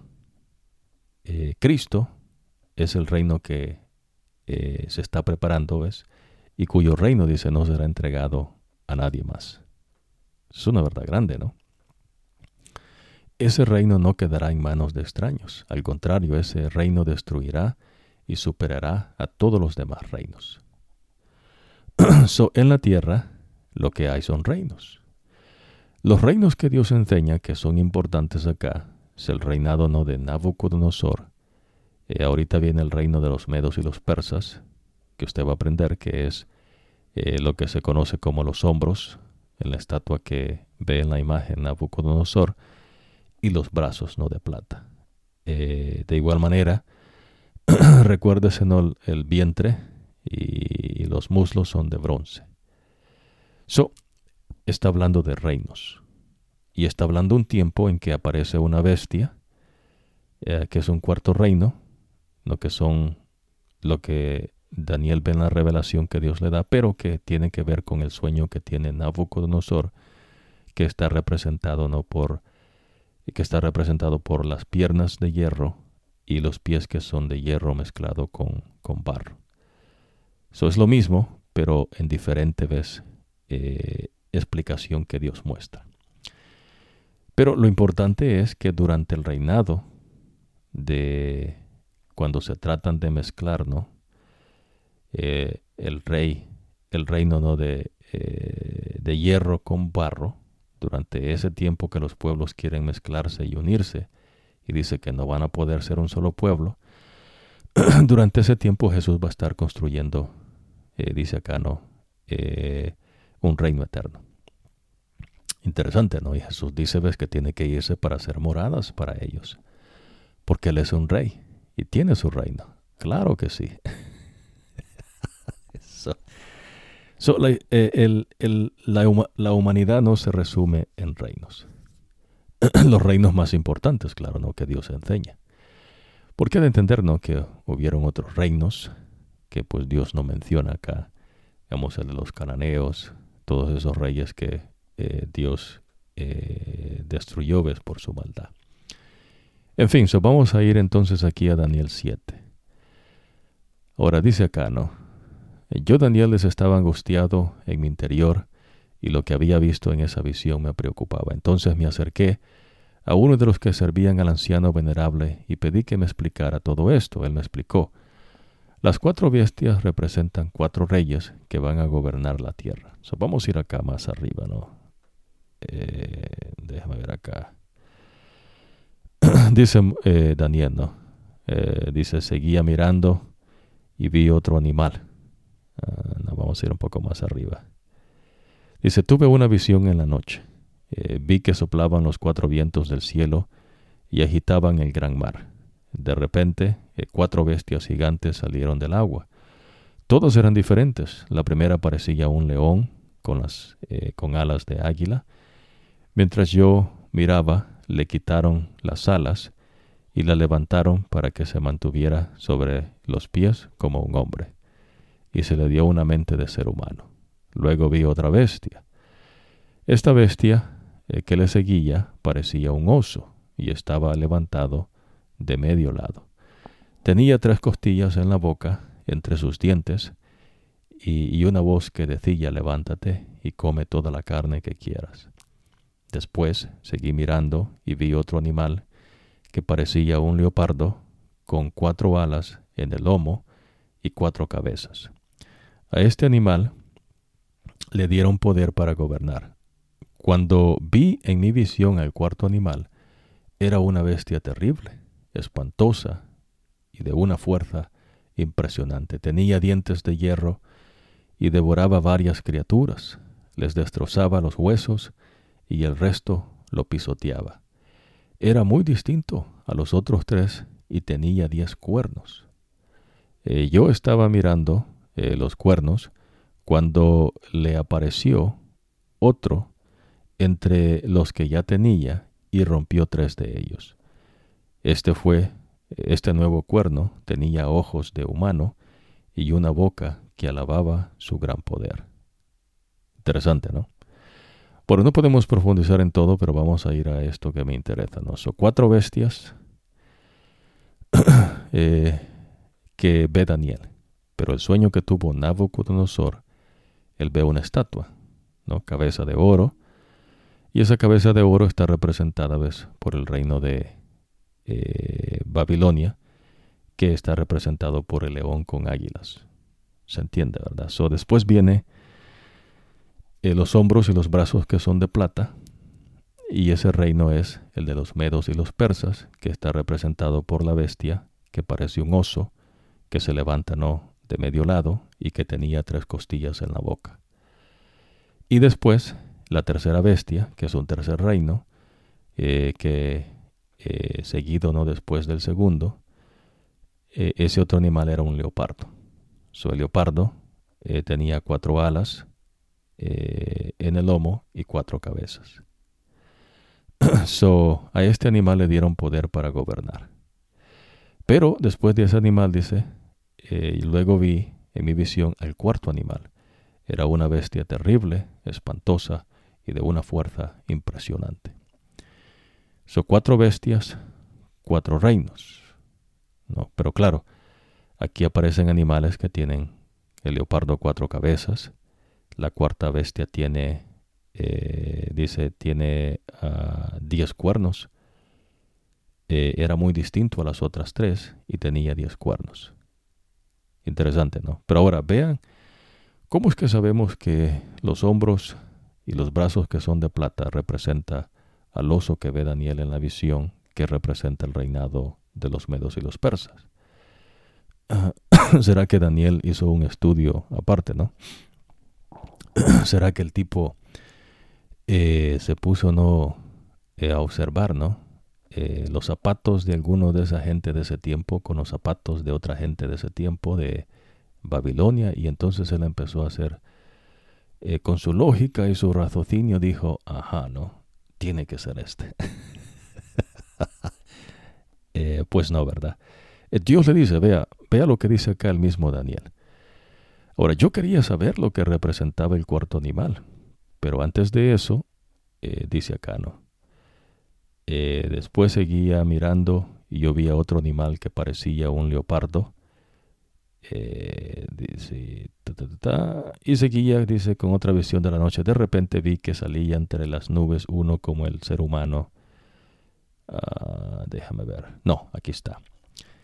Dice, él me explicó, dice, las cuatro bestias representan cuatro reyes que van a gobernar la tierra. Eh, en verdad esto no lo abarcaría usted, ¿no? Es más, pero en fin, dice acá, ¿no? Esto sí, eh, Dios eh, quiere mostrarle esta verdad, ¿no? Daniel no sabe, pero le van a explicar lo que significan las bestias. dice, las cuatro bestias eh, representan cuatro reyes que van a gobernar la tierra.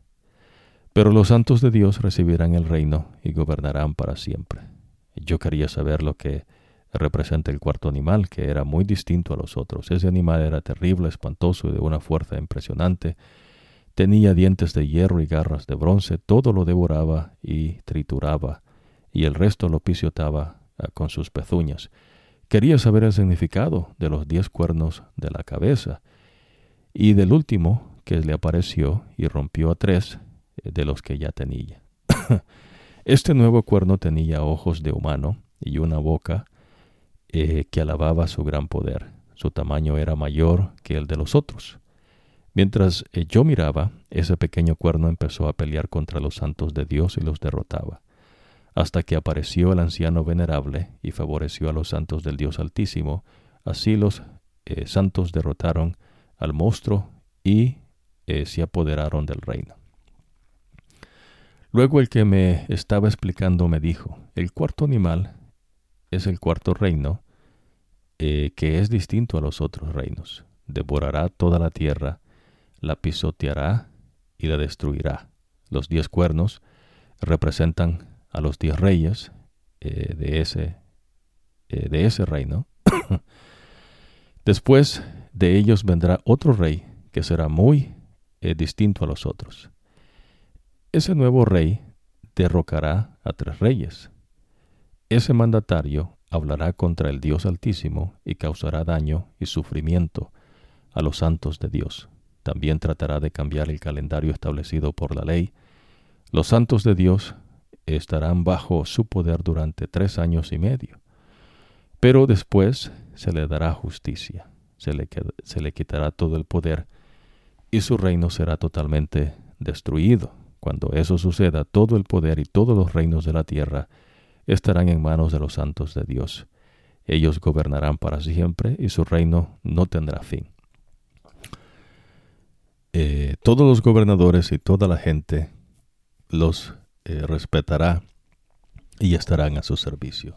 Ese fue el final del sueño, pero yo, Daniel, todavía seguía muy preocupado y pálido, así que no podía dejar de pensar en todo ello. No. Mientras miraba, eh, tuvo otra visión. Ahora, esta visión ocurrió después de la primera. ¿Y cuál fue la primera? Las cuatro bestias. ¿no? Ahora siga la secuencia. ¿no? Yo sé que es difícil, pero eh, Dios le va a ayudar. Son cuatro bestias. Estas cuatro bestias representan también el sueño que tuvo Nabucodonosor, que son una estatua ¿no? de, de cuatro elementos, ¿no? oro, plata, eh, bronce, hierro y, y barro. ¿no? El barro pues no es elemento, pero pero entra allí, así como el barro no se mezcla con el hierro. entonces, eh, esos son cuatro reinos. Es lo mismo. So, la cabeza representa a Babilonia, los hombros y los brazos de plata representan a los medos y los persas, que es la segunda bestia que ve eh, eh, Daniel, que es representada por un oso, que está de medio lado con tres costillas no en su boca. El tercer reino, que es el leopardo, eh, representa ¿no? a los griegos y que tiene cuatro cabezas, no cuatro alas, que tiene un significado y después viene la cuarta bestia. ¿no? So, la cuarta bestia, el hierro mezclado con el barro. Pero eh, las piernas son todas de hierro, lo que está mezclado de barro son los pies, ¿no? dedos mezclado ¿no? con barro y hierro. Y no se puede mezclar. Por más que quieren, dice, mezclarse, no puede. Ahora Jesús no vino en el tiempo de Babilonia, Jesús no vino en el tiempo de los medos y los persas, Jesús no vino en el tiempo de los griegos. Me explico, ¿no? Aunque usted va a aprender, ves que en el tiempo que Jesús nace eh, y en el tiempo que Jesús muere, eh, usted aprende, ves que el imperio romano, los romanos, ocupaban ¿no? Galilea y más. Aún se le dice, ves que eh, inclusive los hebreos no podían poner un cordero al sacrificio menos que los romanos tuvieran que ver al respecto, ¿no? Eh, Pablo, cuando esparce el Evangelio eterno, eh, va a los griegos, ¿no? y empieza él a esparcir la verdad de Dios y se encuentra ¿no? con muchos filósofos. en fin, ¿no? Vamos a regresar acá porque se, se, me va a perder. So, vamos a ir aquí, a esta porción acá. So, la cuarta bestia, un leopardo. No, perdón, la tercera bestia. La cuarta bestia era una bestia terrible, ¿no? Eh, diez cuernos. En fin, ¿no? El tipo quería saber qué significaba eso. Pero ¿y que el profeta no puede explicar esa cuestión por él mismo? No, no puede, ¿no? Eso es un engaño. Pues no puede. Eh, bueno, entonces, eh, esta cuarta bestia dice, quería saber el significado de los diez cuernos de la cabeza y del último que apareció y rompió tres de los que ya tenía. Ahora va a ver que ahora va a hablar de un, de un carnero y de un chivo. Ese carnero también representa a los medos y persas y el chivo representa a los griegos. So, nótese cómo Dios va llevando esta cuestión. Pero el cuarto reino lo vamos a dejar para más adelante. Aunque usted ya aprendió, ves que Jesús está preparando su reino, dice, durante ese tiempo donde los pueblos se quieren unir. Entonces hay gente no que sale con sus ideas y tratan de explicar lo que no pueden explicar y pues engañan, ¿no? Solamente Dios puede darle significado a las cosas. so Dios está diciendo acá, ¿no? Nótese acá. Eh, en la visión dice, yo estaba a orillas del río Ulei, en la ciudad de Susa, que es la capital de la provincia de Elam. Cuando levanté la mirada, vi un carnero, ah, perdón, un carnero a la orilla del río. que tenía dos cuernos ah, muy largos, pero uno era más largo que el otro y le salía desde atrás. Eh, vi que el carnero atacaba eh, con sus eh, cuernos hacia el occidente, hacia el norte y al sur. Como cuestión de referencia, ¿no? El norte opuesto está al sur, y el oriente opuesto está el occidente. el oriente es donde nace el sol, el occidente es donde el sol eh, se oculta, ¿no? como punto de, referencia. Ningún animal podía enfrentársele y nada ni nadie podía eh, ayudar a los otros animales. El carnero seguía haciendo lo que quería y cada vez era más poderoso. Mientras miraba el carnero, eh, vi que un chivo apareció desde el occidente. El chivo andaba por toda la tierra sin tocar el suelo. Además, el chivo tenía un cuerno muy vistoso en medio de los ojos. El carnero de los eh, cuernos largos eh, seguía a la orilla del río y el chivo salió corriendo furioso hacia el carnero. vi que el chivo golpeó al carnero y lo rompió los dos cuernos. El carnero quedó tendido en el suelo y el chivo lo pisoteó y lo dejó sin fuerza. Nada ni nadie pudo salvar al carnero. o sea que el chivo le, dio por todos lados, ¿no? en fin, ¿no? El chivo se hacía, dice, cada vez más fuerte, y cuando tenía más poder, se le partió el cuerno. Enseguida le salieron cuatro cuernos en lugar del que tenía.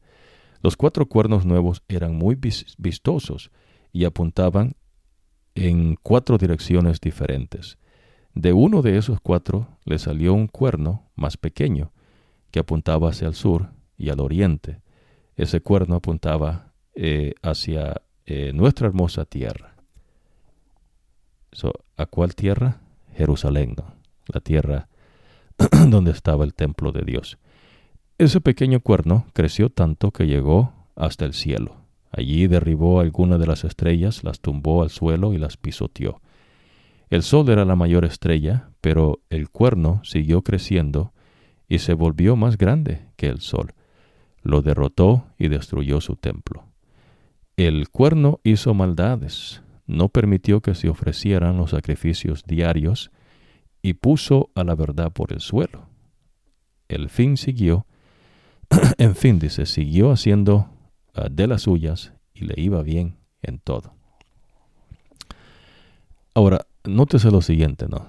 Me interesa cubrir esto eh, con ustedes. O ya usted está aprendiendo que Dios dice que la visión que tiene Nabucodonosor tiene que ver con el futuro. Pero Dios no le está dando fechas como se hace ahora en día. Pero usted sabe inteligentemente, ves que ya Babilonia pasó, porque hay testigos que dicen en los escritos sagrados, no en el mundo. Aquí no estamos mezclando, ves, las cosas del mundo con las cosas de Dios. el profeta le está diciendo que ya Babilonia dejó de reinar. Inclusive Daniel eh, también sirve a los medos y los persas, ¿no? que uno de esos es Ciro, y Daniel le dice, este Ciro de Persia. Eh, ya no está más eh, Nabucodonosor. Se entiende, ¿no? Pero el mismo ángel que da la explicación a Daniel le dice, ves, que sella ciertas cosas porque falta mucho tiempo. Y eso está hablando, ves, cuando entonces Jesús da la revelación de él a Juan. Y entonces Juan explica, eh, perdón, eh, Jesús le explica a Juan para que usted entienda eh, lo que ha de ocurrir muy pronto, pues que es la venida de Cristo Jesús. Ahora, nótese acá el chivo, ¿no? El chivo son los griegos, pero ¿cómo podemos saber eso? No pudiera, ¿no? A menos que Dios se lo dijese. vea lo que dice acá, ¿no? Eh, vamos a ir acá, el chivo. Entonces después dice, escuché eh, a uno de los santos que hablaban. Eh, déjame ver. cuando esos reinos estén llegando a su fin. Mm, aquí está. Después dice, yo Daniel tuve esa visión y trataba de entenderla. Mientras pensaba, se apareció frente a mí uno que parecía un hombre Luego escuché una voz que venía del río y decía, Gabriel, explícale a este hombre lo que ha visto. Entonces se me acercó y yo, muy asustado, caí al suelo. Sin embargo, él me dijo, hombre, entiende que esta visión eh, muestra cosas del futuro. ¿Soy el que está mostrando la visión cosas de él? Futuro. ¿Y es esto importante? Claro que sí, porque Dios quiere que usted sepa en qué tiempo usted vive. Pero la Tierra no tiene trillones de años. Eso es un engaño. no, ya usted aprendió que hablamos no más profundo en esta oportunidad del tiempo. Eh, que pues en verdad pues a nadie le importa la Tierra, los años de la Tierra, ¿no? Pero bueno, eh, ahí está, ¿no? Para el que quiera, ¿no? Entretenerse con eso. Eh, cosas no de inteligencia.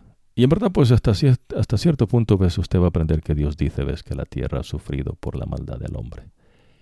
Ah, y por eso Dios hace su tierra nueva.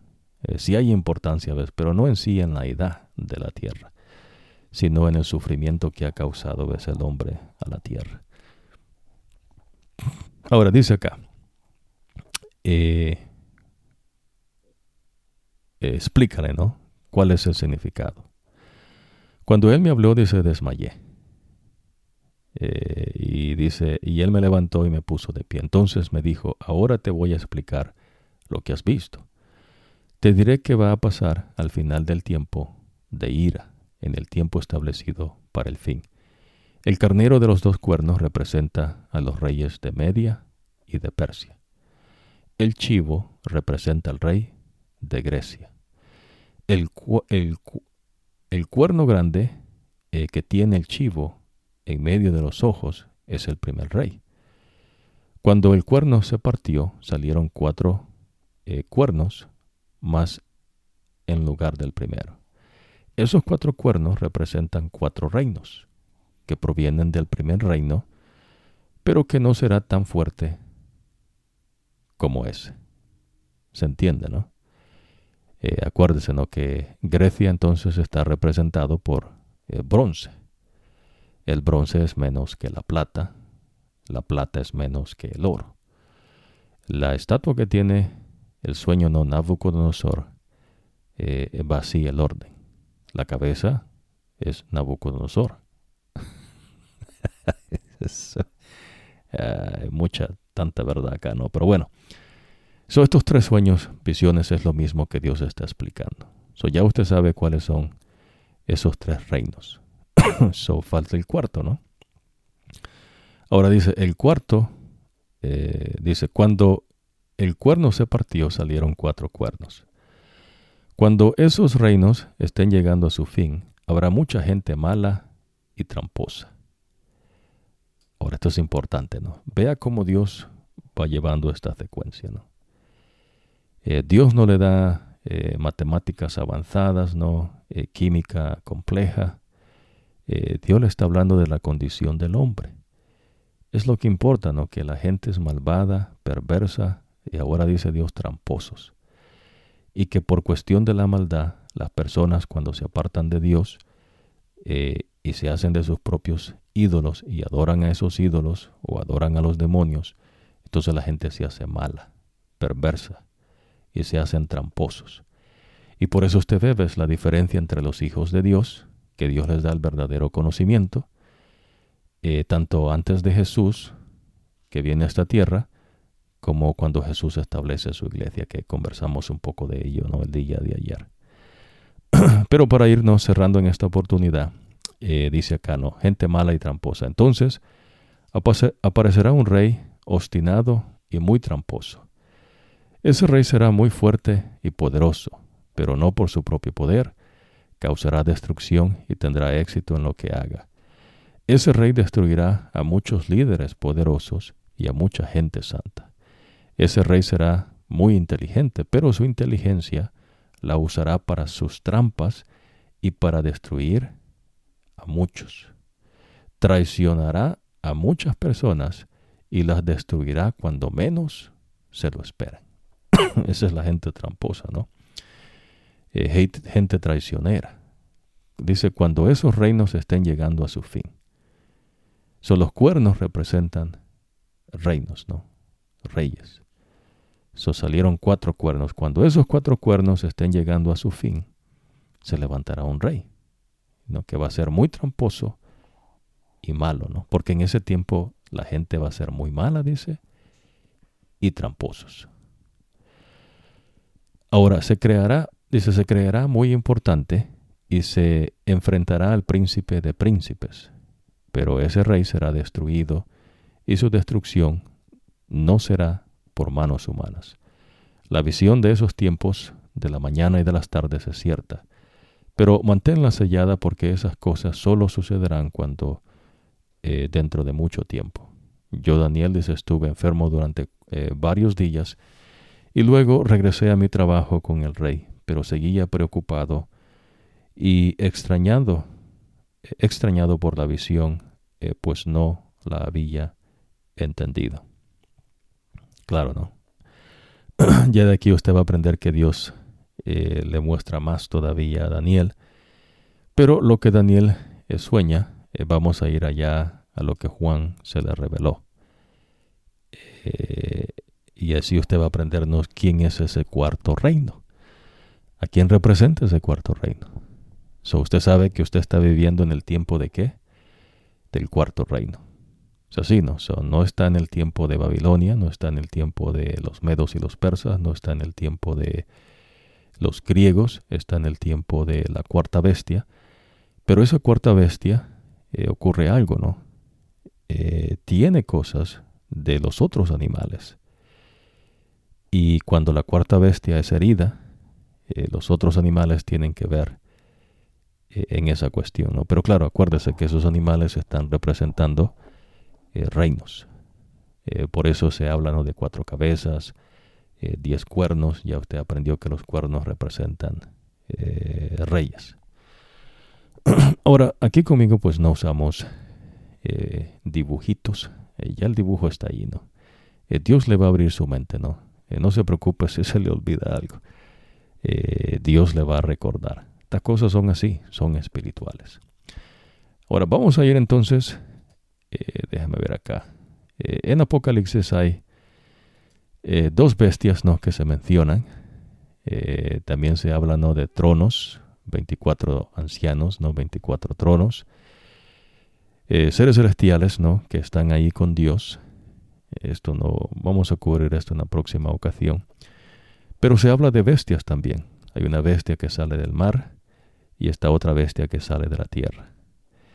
Ahora, lo interesante es que esto tiene que ver con eh, la profecía que Daniel recibe. Y esto acá es lo que revela eh, quién es el cuarto reino. ¿Se entiende, no? so, ya usted sabe que usted está viviendo en el tiempo del cuarto reino. So, eh, primer reino, Babilonia. Segundo reino, Medos y Persas. Tercer reino, los griegos. Cuarto reino, ¿quién será, no? Eh, ya usted aprendió, pues, que dice que los pueblos van a querer eh, unirse, pero no podrán. Así como el hierro no se puede unir con el barro. Hermoso, ¿no? Bueno, en otra ocasión vamos a profundizar en ello. Eh, interesa esto, ¿ves? Porque si usted eh, eh, cree a nuestro Dios por medio de sus profetas, entonces usted ya sabe, ¿no? Que la Tierra no tiene 4.5 trillones de años. Pero inteligentemente, ¿ves? Usted está aprendiendo cómo es que opera esta cuestión.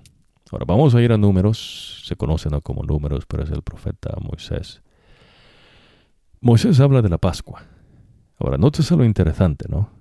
Eh, ya usted aprende, ves, que Dios no tiene eh, sabios, Dios no tiene magos, hechiceros, adivinos, espiritistas, eh, Dios no tiene historiadores, escritores, científicos, pensadores o genios. Dios no tiene nada de eso, ¿no? Imagínense que los ángeles que custodiaban el jardín del Edén, que eran dos querubines, que pues la gente los pinta no como niños. Hay un tipo que pintó a los querubines como niños, no con alitas. y pues nada que ver, ¿no? En fin, ¿no? entonces, supóngase que alguien le preguntase, ¿no? A esos querubines que custodian el huerto del Edén. Oiga, ¿y ustedes estuvieron cuando el meteorito que chocó en la Tierra acá y desaparecieron los dinosaurios? Entonces le dijeron los querubines, ¿no? Acuérdese, esto es una suposición. Oye, pero... Eh, y, ¿Y cómo usted sabe eso? ¿Usted estuvo ahí? ¿Fue testigo de eso? No, a mí es lo que yo encuentro, ¿no? Son evidencia que yo he encontrado. ¿Evidencia de qué? ¿De qué ha encontrado usted? ¿Quién le ha dicho tal cosa? Eh, va entendiendo, ¿verdad? E, es así, ¿no? Así funciona. Eh, ya usted va a aprender en ciertas instancias. Eh, Dios dice cosas duras. Eh, usted todavía no ha aprendido, ¿no? Pero bueno, Dios lo hace ¿ves? porque eh, Dios quiere que usted se arrepienta y que usted venga al conocimiento del verdadero Dios y que pueda gozarse, ¿no? De la vida eterna en Cristo Jesús. Pero cada quien decide, ¿no? So, por eso, ¿ves? Dios en su pueblo no tiene genios, pensadores, científicos, escritores, historiadores, ni mucho menos no adivinos, hechiceros, espiritistas, magos, sabios.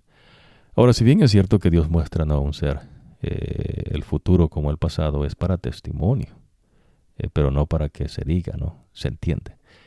En el caso del profeta, el profeta solo eh, da el mensaje de lo que Dios le dice que ocurre, pero el tipo no sabe interpretarlo.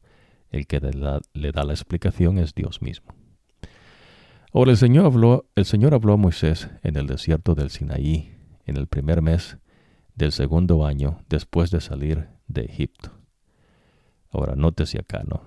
Eh, interesante, ¿no? No le está diciendo en el año tal. En el año tal vez, porque esa es la gente que se preocupa por querer controlar el pasado para poder dirigir el futuro. Es una manera no de engañar. No se puede saber, ¿ves? no se pueden encajar las cosas en la era de bronce, en la era de hierro. Imagínense, ¿no? Como que si el bronce y el hierro, en fin, ¿no? Eh, no, no, entramos en esas cuestiones eh, mucho, ¿ves? Porque Dios dice, ¿ves? Que eh, no gastemos saliva en esas cosas, dice el Señor. dice, ¿ves? Que no se, no se enfrasquen en filosofías huecas. Y en verdad lo son, ¿no? Pero hasta donde Dios permite podemos hablar un poco, ¿no? So, dice acá, claramente, ¿ves? Identifica el tiempo pero el mes sigue igual, ¿no? Los días siguen iguales. Lo que ocurre es lo que cambia. Ahora, los israelitas deben celebrar la Pascua en la fecha determinada, que es el atardecer del 14 día de, cada, de este mes primero. La celebración eh, siguiendo todas sus leyes y sus normas. Hermoso, ¿no? Ahora vea, nos quedamos en esta porción. Eh, aunque la nube permaneciera sobre la carpa sagrada un día, un mes o un año, eh, los israelitas acamparon y no se movían de allí, pero cuando la nube se movía, ellos se movían también. A una señal del Señor ellos acampaban y a una señal del Señor se ponían en marcha, obedeciendo las órdenes del Señor, las cuales el Señor daba a través eh, de su profeta Moisés. Ya usted aprendió de las trompetas, ¿no? cómo ellos se movían. Ahora, el día 20 del segundo mes del segundo año, eh, la nube se levantó de la carpa del pacto. Entonces el pueblo de Israel comenzó su viaje desde el desierto del Sinaí hasta el desierto de Parán, eh, que fue donde la nube se detuvo. Interesante, ¿no? Esto lo también abarcamos y nos quedamos en esta porción específica que dice, no, levántate Señor, que se dispersen tus enemigos y huyan de ti los que te odian. ¿So tiene enemigos Dios? Claro que sí. ¿Ves? Y esa es la gente ¿ves? que quiere borrar eh, de que hay un creador y pues no pueden. ¿Ves? Dios siempre les tumba sus planes. Hay un creador. ¿Ves? Y entonces Dios muestra ¿ves? que Él es el creador y que todas las cosas visibles e invisibles existen porque Dios las creó. Pero hay gente no que piensa diferente. Ahora, eh, en las bestias que aparecen eh, en la revelación que Dios le da a Jesús y Jesús a, Juan, eh, se hablan, no, déjame ir acá. la bestia que sale del mar, que tiene diez cuernos y siete cabezas. me moví acá no para que usted pueda ver que es importante los detalles no y las especificaciones que Dios da. Pero claro, ves, el entendimiento lo da Dios Espíritu Santo. Eh, en esta instancia, ves, esta bestia dice que tiene, ves, eh, diez cuernos y siete cabezas, o ahora tiene siete cabezas. Pero esto no se lo dijo Daniel, que vivió antes de Juan. Por eso, cuando está hablando del tiempo, aquí le está diciendo eh, eh, a Moisés que estos reinos van en contra de Dios.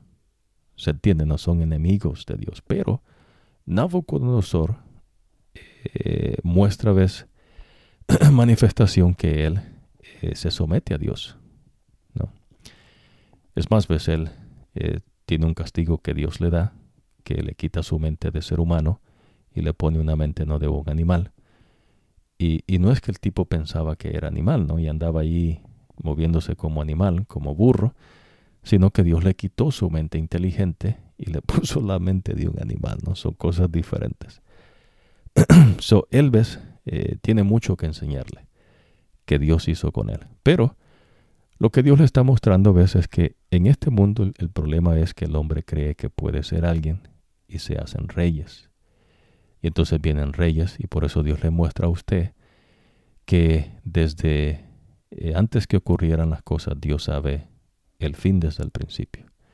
Es el único. Y entonces Él le muestra los reinos que se van a, formar. pero sin decirle, eh, por lo menos Daniel eh, fue testigo ¿ves? de esa transición que hubo entre el reinado de Babilonia y de los medos y los persas. Después vienen los griegos y después viene otro reino, que vamos a saber quién es ese reino, ¿no? con qué está representado. Pero eh, usted ve que Daniel ve dos visiones. En la primera visión ve animales, ¿no? cuatro bestias. En la segunda visión ve un carnero y un chivo. El carnero le explica ves que son los medos y los persas, que son los mismos, que son representados por la bestia del oso, que salió de medio lado y que tiene tres, eh, tres, costillas en su, en su boca. Y de igual manera ves eh, la bestia leopardo que representa a los griegos, ¿no? Cuatro alas. Y ya usted ve que el chivo se le rompe el cuerno y se hacen cuatro cuernos. So, el poder de ellos es menos, dice. Importante es que el primero. Interesante, ¿no? Ahora eh, vamos a ir a la secuencia. Eh, el pueblo eh, de Israel, ¿no? Un día los israelitas comenzaron a quejarse a oídos del Señor ah, de los problemas por los que estaban pasando. El Señor los escuchó y se enojó tanto que envió un fuego que incendió los alrededores del campamento. Sabe que esto es interesante, ¿no? A veces la gente se queja tanto, no se queja por todo. Y entonces a Dios no le gusta eso. Y entonces lo que Dios hace es que en vez de que se estén quejando, les manda algo en que se entretengan, ¿no? y entonces Dios lo que hace es, les enciende en su campamento. La gente pidió a gritos ayuda a Moisés. Él oró al Señor por ellos y el fuego se apagó. Entonces ellos eh, llamaron a ese lugar eh, Taberá eh, porque un fuego del Señor se prendió entre ellos. Pero ¿qué pasó acá? Dice, un día los israelitas comenzaron a quejarse a oídos del Señor de los problemas por los que estaban pasando.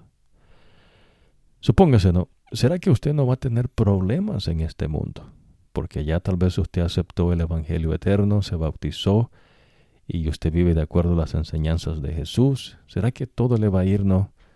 Eh, como cuento, ¿no? De, de, fantasía, ¿no? En los pueblos que tienen literatura, ¿no? Eh, ridícula, ¿no? No, ves, Dios enseña que problemas van a haber, pero en verdad los problemas, ves, Dios le llama diferente. Lo que está ocurriendo acá es que la gente está empezando a vivir como Dios dice que se viva. Y pues la gente no le gusta, ¿no? Eh, Dios les está diciendo que tienen que hacer ciertas cosas y esas cosas como que no cazan bien, ¿no? Como que la camisa no les queda. Y dicen, no, pues yo prefiero mejor hacer esto. Y a mí me parece mejor esta otra cuestión. Es lo que está pasando aquí, ¿ves? Y entonces la gente ve un problema. Aunque en verdad pues no es un problema. Pero es lo que ocurre, ¿no? Ahora Dios los escucha y se enojó. Se enojó tanto, dice, que les envió un fuego. Entre los israelitas había gente de toda condición que se había mezclado con ellos y solo pensaban en comer. Imagínense, ¿no? Hay gente que solo piensa en que va a comer, ¿no? Dios le está diciendo acá. Hay gente que no le preocupa estudiar, no tiene esa cuestión, ¿no? No quieren mucho estudio. Pero a veces quieren que todo mundo estudie. Y no es así, ¿ves? Hay gente que no tiene para esas cosas. ¿Va entendiendo? So, lo que Dios le está diciendo es que los israelitas, entre ellos habían gente de muchos pueblos que se habían mezclado, y esta gente era más difícil para ellos eh, vivir de acuerdo a lo que Dios les estaba enseñando, pero tampoco era fácil para los israelitas. ¿No se entiende, no? Ahora me gustaría no eh, eh, aclarar esto, ¿no? En las cosas espirituales, Dios habla por el profeta, pero Dios no habla por escritores. en los pueblos que no son los pueblos de Dios, no pueblos que tienen dioses falsos y de gente no que vive de acuerdo a sus delirios de la mente, ellos hacen su literatura, y de acuerdo a su literatura ellos tratan de encajar ciertas cosas, ¿no? con las personas y la vida, lo que se hace, etc. En verdad es interesante, ¿no? Eh, nosotros hemos estudiado alguna de ellas, hasta donde Dios permite. Y es interesante, ves, eh, la incoherencia a veces que se menciona ¿no? en la literatura, eh, porque tratan de explicar cosas ¿no? que, que no se pueden explicar, que solamente Dios puede explicarnos. Y eso es exactamente lo que usted encuentra, encuentra en los escritos sagrados. Dios explica a usted el porqué de las cosas, pero Dios lo hace a la medida que usted acepta la verdad que Dios le enseña. Si usted no acepta esa verdad, Dios no le va a explicar nada más. Y usted puede oír, pero no va a entender. So, mi deseo es que usted pues eh, preste atención a lo que Dios le dice y que permita que Dios Espíritu Santo ves, le convenza. Porque esto es de poder. So, Dios Espíritu Santo es el que nos convence. Ahora, eh, solo los israelitas se dejaron llevar por ellos y se pusieron a llorar y a decir, eh, ¿quién nos diera carne para comer? Como, ¿Cómo extrañamos el pescado que comíamos gratis en Egipto? Y los pepinos, los melones, eh, los puerros, cebollas y ajos. Ahora estamos, dice, cansados de comer siempre lo mismo. Todo lo que hay acá es maná. Eso. Imagínense, ¿no? Un pescadito, ¿no? a veces no hay gente que cree que Daniel no comió carne, ¿no? Como que el tipo era eh, un vegetariano, ¿no? Que solo comía sacate de la grama que estaba enfrente de la casa de él. Eh, la, Biblia nos enseña eso, ¿ves? El tipo comía carne. ya usted va a aprender eso, ¿no? Y claro, es la carne que Dios dice que se puede comer. Un pez se puede comer. Jesús le preparó unos peces, peces a sus discípulos cuando había resucitado y en esa oportunidad eh, no habían reconocido que era Jesús hasta que les habló. Entonces Pedro se lanzó desde de la barca y cuando llegó pues Jesús ya se había ido. Y en otra oportunidad él compartió un pez con ellos. So, en fin, ¿no? Eh, eso es lo que Dios enseñó. Pero el punto, bueno, no el punto, el enfoque acá es el tiempo que está viviendo, ves, le está diciendo que estos israelitas eh, había mucha gente mezclados con ellos. Y entonces esa gente es muy quejosa, ¿no? Solo piensan en comer. Imagínense el problema que hay veces entonces porque es que los pueblos no se pueden unir. Y por eso es que Dios mantiene a unos separados, unos por allá, otros por acá, otros más allá y otros más por allá. Porque cuando la gente se une, la maldad crece. Ya usted aprendió la torre de Babel, ¿no? Pero lo que ocurre acá, ¿no? Pues Dios da la bienvenida a todos, pero tienen que vivir de acuerdo a lo que Dios enseña. Nadie le puede agregar a las enseñanzas de Dios o quitarle. So, por eso cuando el Evangelio eterno se esparce, eh, Jesús no está esparciendo filosofías. Eh, Jesús no está esparciendo no conocimiento finito humano, Jesús está hablando verdades eternas del Dios Todopoderoso. Y los apóstoles, en particular el apóstol Pablo, hace esto bien claro y, tangible, ¿no? Que él se para y dice, eh, yo no soy un filósofo, dice el tipo, y lo que les estoy predicando no es filosofía. Por eso Jesús, dice, viene a ser eh, el poder y la sabiduría de Dios. Para los israelitas no es piedra de tropiezo, y para los griegos, ¿no? Que dice que les, son amantes, ¿no? De, eh, del conocimiento, ¿no? Unas eminencias, esos tipos. Pero en verdad es, eh, el reino de ellos era menor que el de los medos y los persas. Y el de los medos y los persas era menor que el de Babilonia. Y el cuarto reino, que está representado por la cuarta bestia, que se trata de mezclar, eh, siempre surge esos problemas, ¿no? Aquí usted lo está viendo. Había gente, ves, que no era del pueblo de Israel, y pues esta gente se empezaba a quejar porque solo comían maná. Imagínense, ¿no? Ahora, eh, estamos cansados. El maná era como semilla de cilantro y parecía eh, resina del árbol. La gente eh, salía a recogerlo o a recolectarlo y después lo molían y lo machacaban con piedras. Luego lo cocinaban en una olla o hacían panes con él. Su sabor era como el del pan que se amasa con aceite. Al caer el rocío por la noche, también caía el maná sobre el campamento. Moisés escuchó llorar a los israelitas y a sus familias, cada uno a la entrada de su carpa. El Señor se enojó mucho. Moisés también se enojó y le dijo al Señor, imagínese, ¿no? Eh, Dios los liberta de la esclavitud y todos ellos están llorando porque solo están comiendo maná. Ahora explique eso, ¿no? Y es lo que pasa en los pueblos, ves que no tienen el conocimiento del verdadero Dios. En la manera de ellos, ves, ellos tratan de explicar eso, lo que está pasando, ¿no? Digamos en la literatura, ¿no? De, de, habla inglesa, eh, hay ciertos libros, ¿no? Que eh, sobresalen de acuerdo, ¿no? A los escritores que ellos tienen.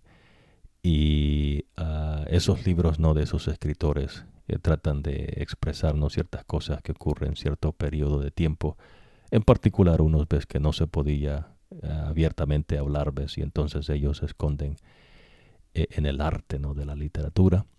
Esas cosas para Dios no, no encajan, ves. Eh, la condición del hombre es el mismo. Lo que ocurre es que cuando usted lee esas cosas, ves, pues dice uno, ¿no? Pues, pobrecitos, ¿no? Qué, qué lástima. pues en verdad no, no entienden lo que están diciendo. Pero cuando usted viene eh, delante de Dios, Dios le explica lo que pasa. Pues este descontento que hay entre la gente, pues eh, es cuando la gente está pensando demasiado en algo. Imagínense, ¿no? No están pensando en lo grande que ahora es estar bajo la dirección de Dios, en las grandes obras que Dios hizo cuando lo sacó con brazo poderoso de la esclavitud de los egipcios. Lo que ellos están pensando es en qué comer. Usted ve, ¿no? Que es un problema serio cuando usted se aparta de Dios. ¿Ves? Dios dice que lo sacó para que lo adoraran a Él. En vez de estar adorando al verdadero Dios, estaban adorando la comida. Usted es lo que adora. Pues por eso cuando Jesús es tentado en el desierto, una de esas tentaciones tiene que ver con la comida. Interesante, ¿no? Y por eso Jesús les enseña, ¿no? Que no solo de pan vive el hombre, sino de toda palabra que sale de la boca de Jehová. ¿Qué les estaba enseñando Dios? Dios les estaba enseñando que ellos tenían que vivir de los mandatos que Dios les estaba dando. Y la comida física venía secundaria. Algo aparte. Pero ellos se enfocaron en la comida física. ¿Se entiende, no? Triste, ¿no? Ahora, la gente, eh, el Señor se enojó, imagínense, ¿no? Oiga, qué espectáculo eso, ¿no? La gente llorando porque solo están comiendo maná. gente inconforme, ¿no? Dijesen algunos y tal vez algunas personas empezarían ¿no? A trazarnos ciertos estudios y dijesen vamos a estudiar este fenómeno, ¿no? Vamos a hacer una encuesta de unos 10 personas de una manera no uh, randomly y uh, vamos ¿no? a formular preguntas, vamos a hacer un estudio no cualitativo y después no cuantitativo y a ver ¿no? qué, qué ocurre acá. Eh, basura, ¿no? No funciona así, no se puede. Claro, ves, a la gente le gusta la idea de creer de que al hacer eso sabe algo, pero la verdad pues, pues no sabe. Es la verdad, no sabe.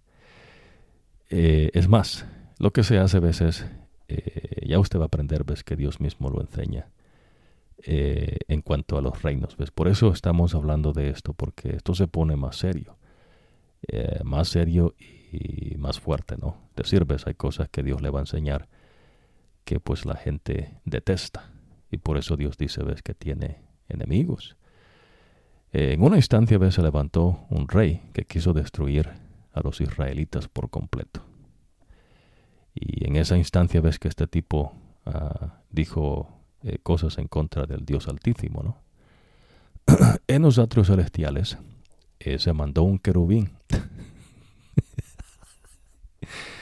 y el relato bíblico nos dice, ves, que ese querubín mató casi a 200 mil hombres de guerra en una noche. Y no mató más, ves, porque no habían más. O sea que el, el tipo ni siquiera se calentó, ¿no?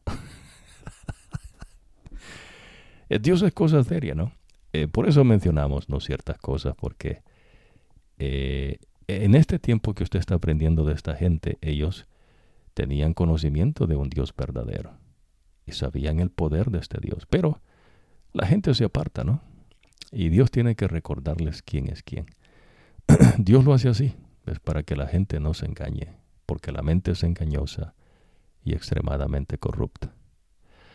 Ahora Dios se enojó, ¿no? Y entonces dice, ¿por qué me tratas tan mal a mí que soy tu siervo? ¿Qué tienes en mi contra para poner sobre mí la responsabilidad de este pueblo? Imagínense, ¿no? Moisés ya estaba harto acá, ¿no? Esta gente quejándose demasiado. En eso dice, eh, yo soy, es que yo soy la mamá de toda esta gente. Nótese, no, este es el ser humano. Este es el ser humano en Moisés. Qué barbaridad, ¿no? Esta gente se queja por todo. Yo aquí tranquilo, dice Moisés, comiendo mi maná, y ahora tienen que hastiarme el día porque esta gente se está quejando de todo, ¿no? Si, el, si, si se dan cuenta de algo, se quejan de eso, ¿no? No pueden estar tranquilos, dice. ¿Acaso yo soy la mamá de estos? No. Oiga. No importa cuántas veces estudiamos esto, no siempre me, eh, me llega esa cuestión ahí. Ahora fui yo, dice, quien los dio a luz para que ustedes me digan, eh, llévanos en tus brazos como hace un padre adoptivo. Dice, en la tierra que tú les prometiste eh, a tus antepasados.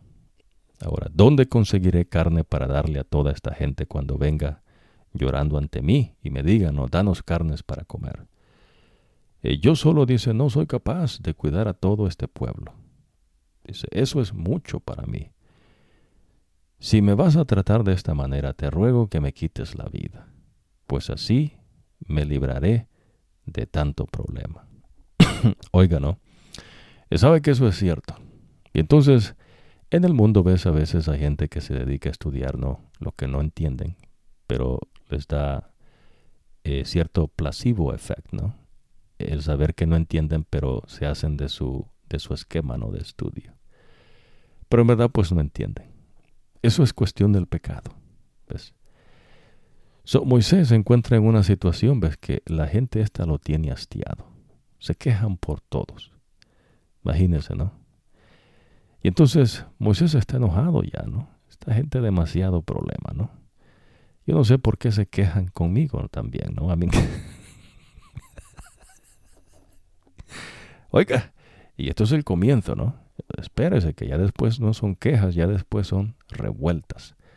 Ahora el Señor le dice a Moisés, reúneme a setenta ancianos de Israel, pero asegúrate que sean jefes del pueblo, llévalos a la carpa del, eh, del encuentro y que esperen allí contigo. Yo bajaré a hablar contigo y tomaré parte del Espíritu. Dice que está en mí y lo pondré en ellos. Así ellos compartirán contigo la carga que este pueblo representa para ti. De tal forma dice que no tengas que hacerse eh, que hacerte cargo de ellos tú solo. so, imagínese, ¿no? Y después eh, dile al pueblo, eh, purifíquense para mañana, pues van a comer carne. Ustedes han llorado ante el Señor y han dicho, ¿quién nos diera carne para comer? Estábamos mejor en Egipto. El Señor les va a dar carne y ustedes van a comer carne. No comerán carne solo un día, o dos, o cinco, o diez, o veinte, sino que comerán carne por todo un mes hasta que se les salga por la nariz y les provoquen náuseas. Eso les sucederá por haber rechazado al Señor que está en medio de ustedes y por haber llorado ante Él diciendo, ¿por qué tuvimos que irnos de Egipto? Imagínense, ¿no? Es imposible complacer a la gente. También son las cosas básicas que tiene que entender, ¿no? Eh, el único que puede lidiar con esto es Dios. Imagínense, Dios está diciendo, primero a Moisés, ¿no? Voy a dar de mi espíritu a otros 170 personas para que ligere tu carga, ¿no?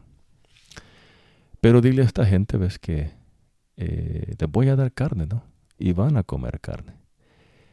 Y lo que ocurre acá a veces es que Dios está enojado. Yo no sé si usted está viendo eso ahí, ¿no? Dios está enojado y va a hacer que la carne les cause la muerte. Ahora entonces Moisés respondió, dice, estoy en medio de un ejército de seiscientos mil hombres y tú dices, yo les daré a comer carne por todo un mes.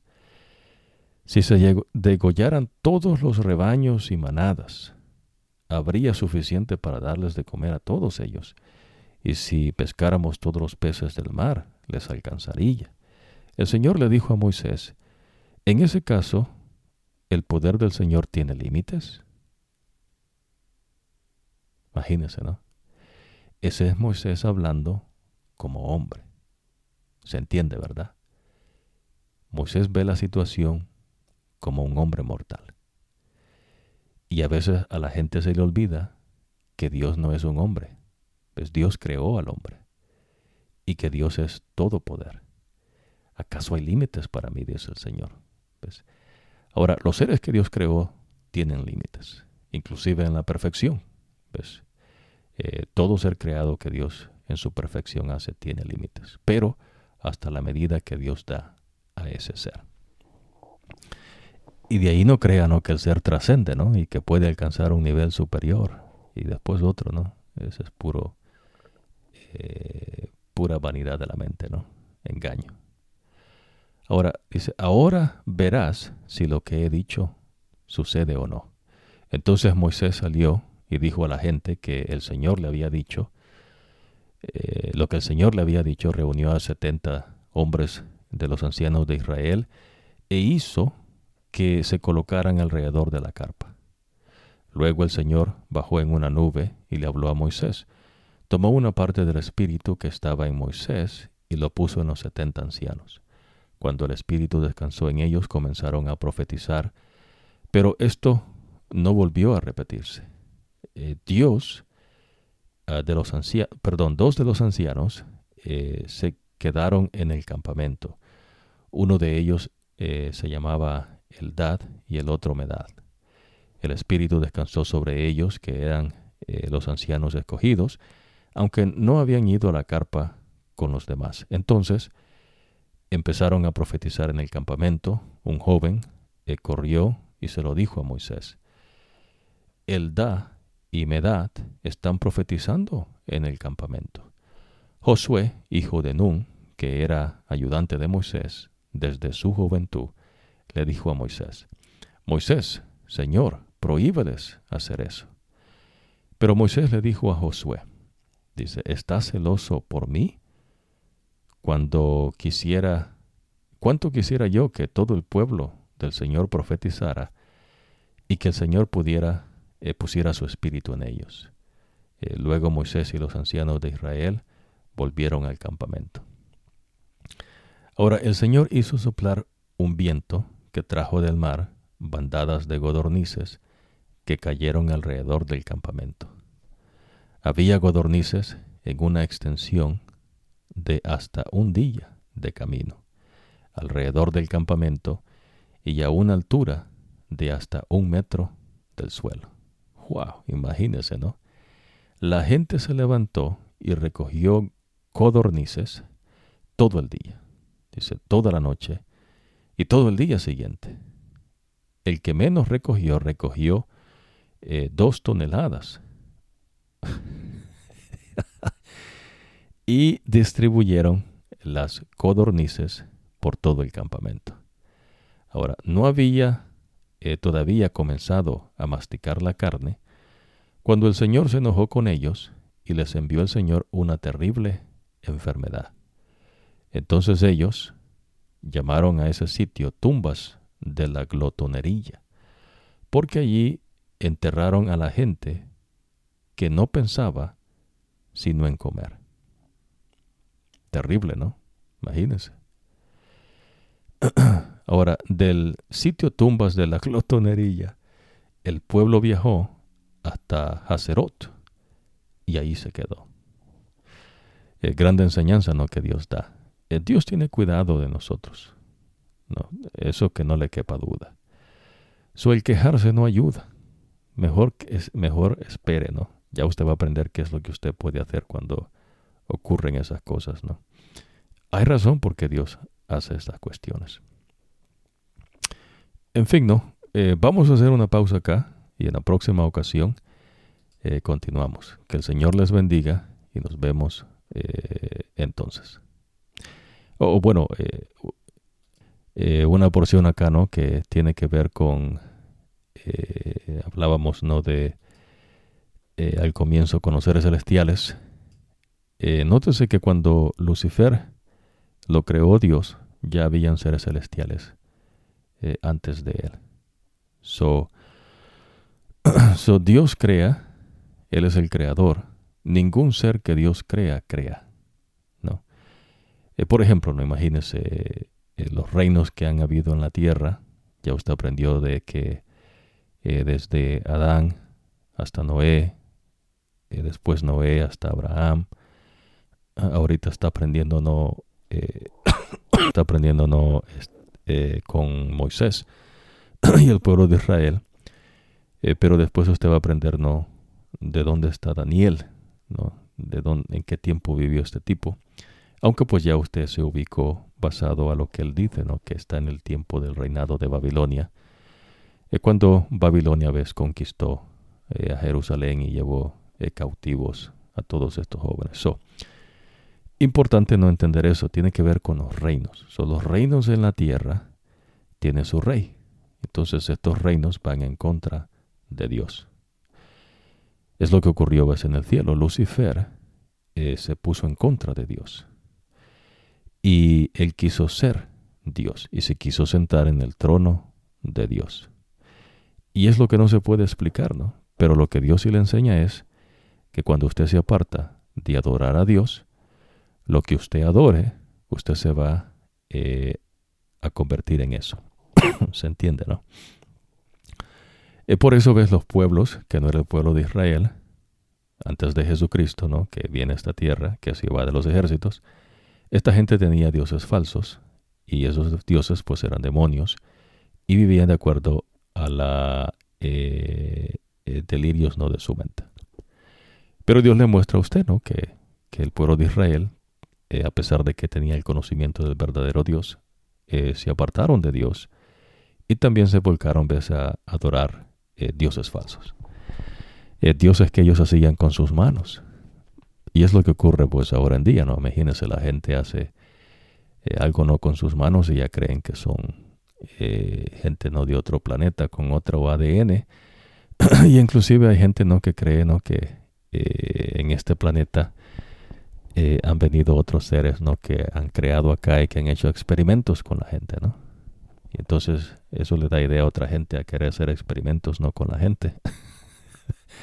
es cosas ves que, que eh, la gente hace porque pues cree, ¿ves? Y por eso mencionamos ¿no? en qué está basado su credo. Eh, si usted le cree al Dios Todopoderoso o usted cree la mentira.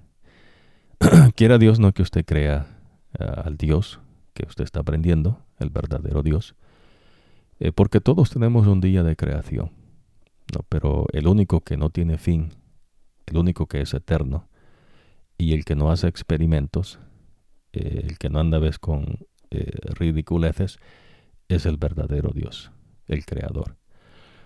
Pero claro, ves, acuérdese, en Israel había gente mixta, gente ves que solo pensaba en comer y usted está aprendiendo, ¿no? Que eso ocurre. So, en el pueblo de Israel había gente también, ves, que adoraba el sol, la luna y las estrellas. eso no es nuevo, ¿no? Ya usted va a aprender, ¿no? Que los pueblos eh, que tenían dioses falsos, lo que hoy se conoce como Europa, más allá, ¿no? Inglaterra, Irlanda, todos estos pueblos tenían dioses falsos. Pero eh, el único pueblo que tenía el conocimiento del verdadero Dios eran los israelitas porque Dios establece el pueblo de Israel. Solo los israelitas no se establecen ellos mismos. Pero a pesar de eso, ves, esta gente también eh, se volcó a adorar dioses falsos. y es lo que causa la ira de Dios, el enojo de Dios. Usted aprende acá, ves, que Dios se enojó con esta gente porque solo pensaba en comer Imagínense, ¿no?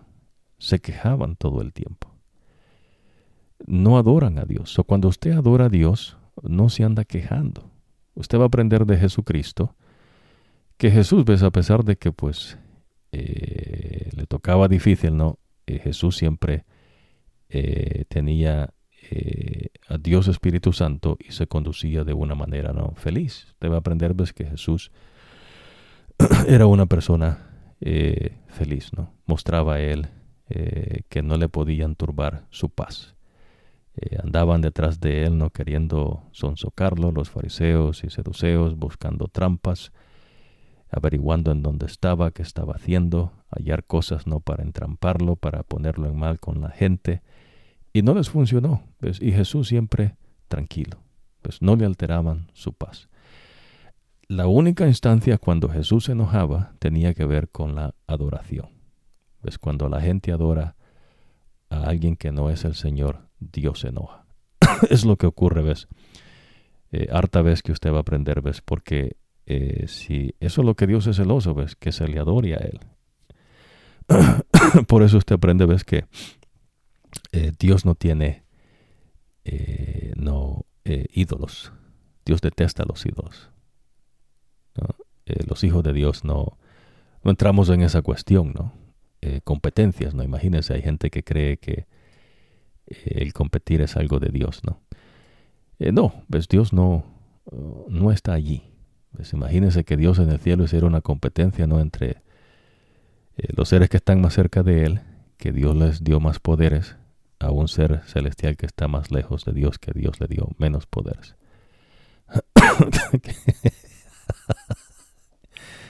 es una ridiculez, ¿no? Pero, pues, en la creación de Dios, eh, los seres celestiales que Dios crea, ellos saben, ves, que ellos no se crearon a ellos mismos. Eh, por lo menos los que se mantuvieron fieles a nuestro Dios. Eh, por eso nosotros mencionamos esto para que usted vaya haciéndose de las verdades correctas. Eh, que Dios le bendiga y acuérdese, ¿no? Hay un creador y Dios pide que se le adore, porque Él es digno de toda adoración. Nos vemos en la próxima ocasión.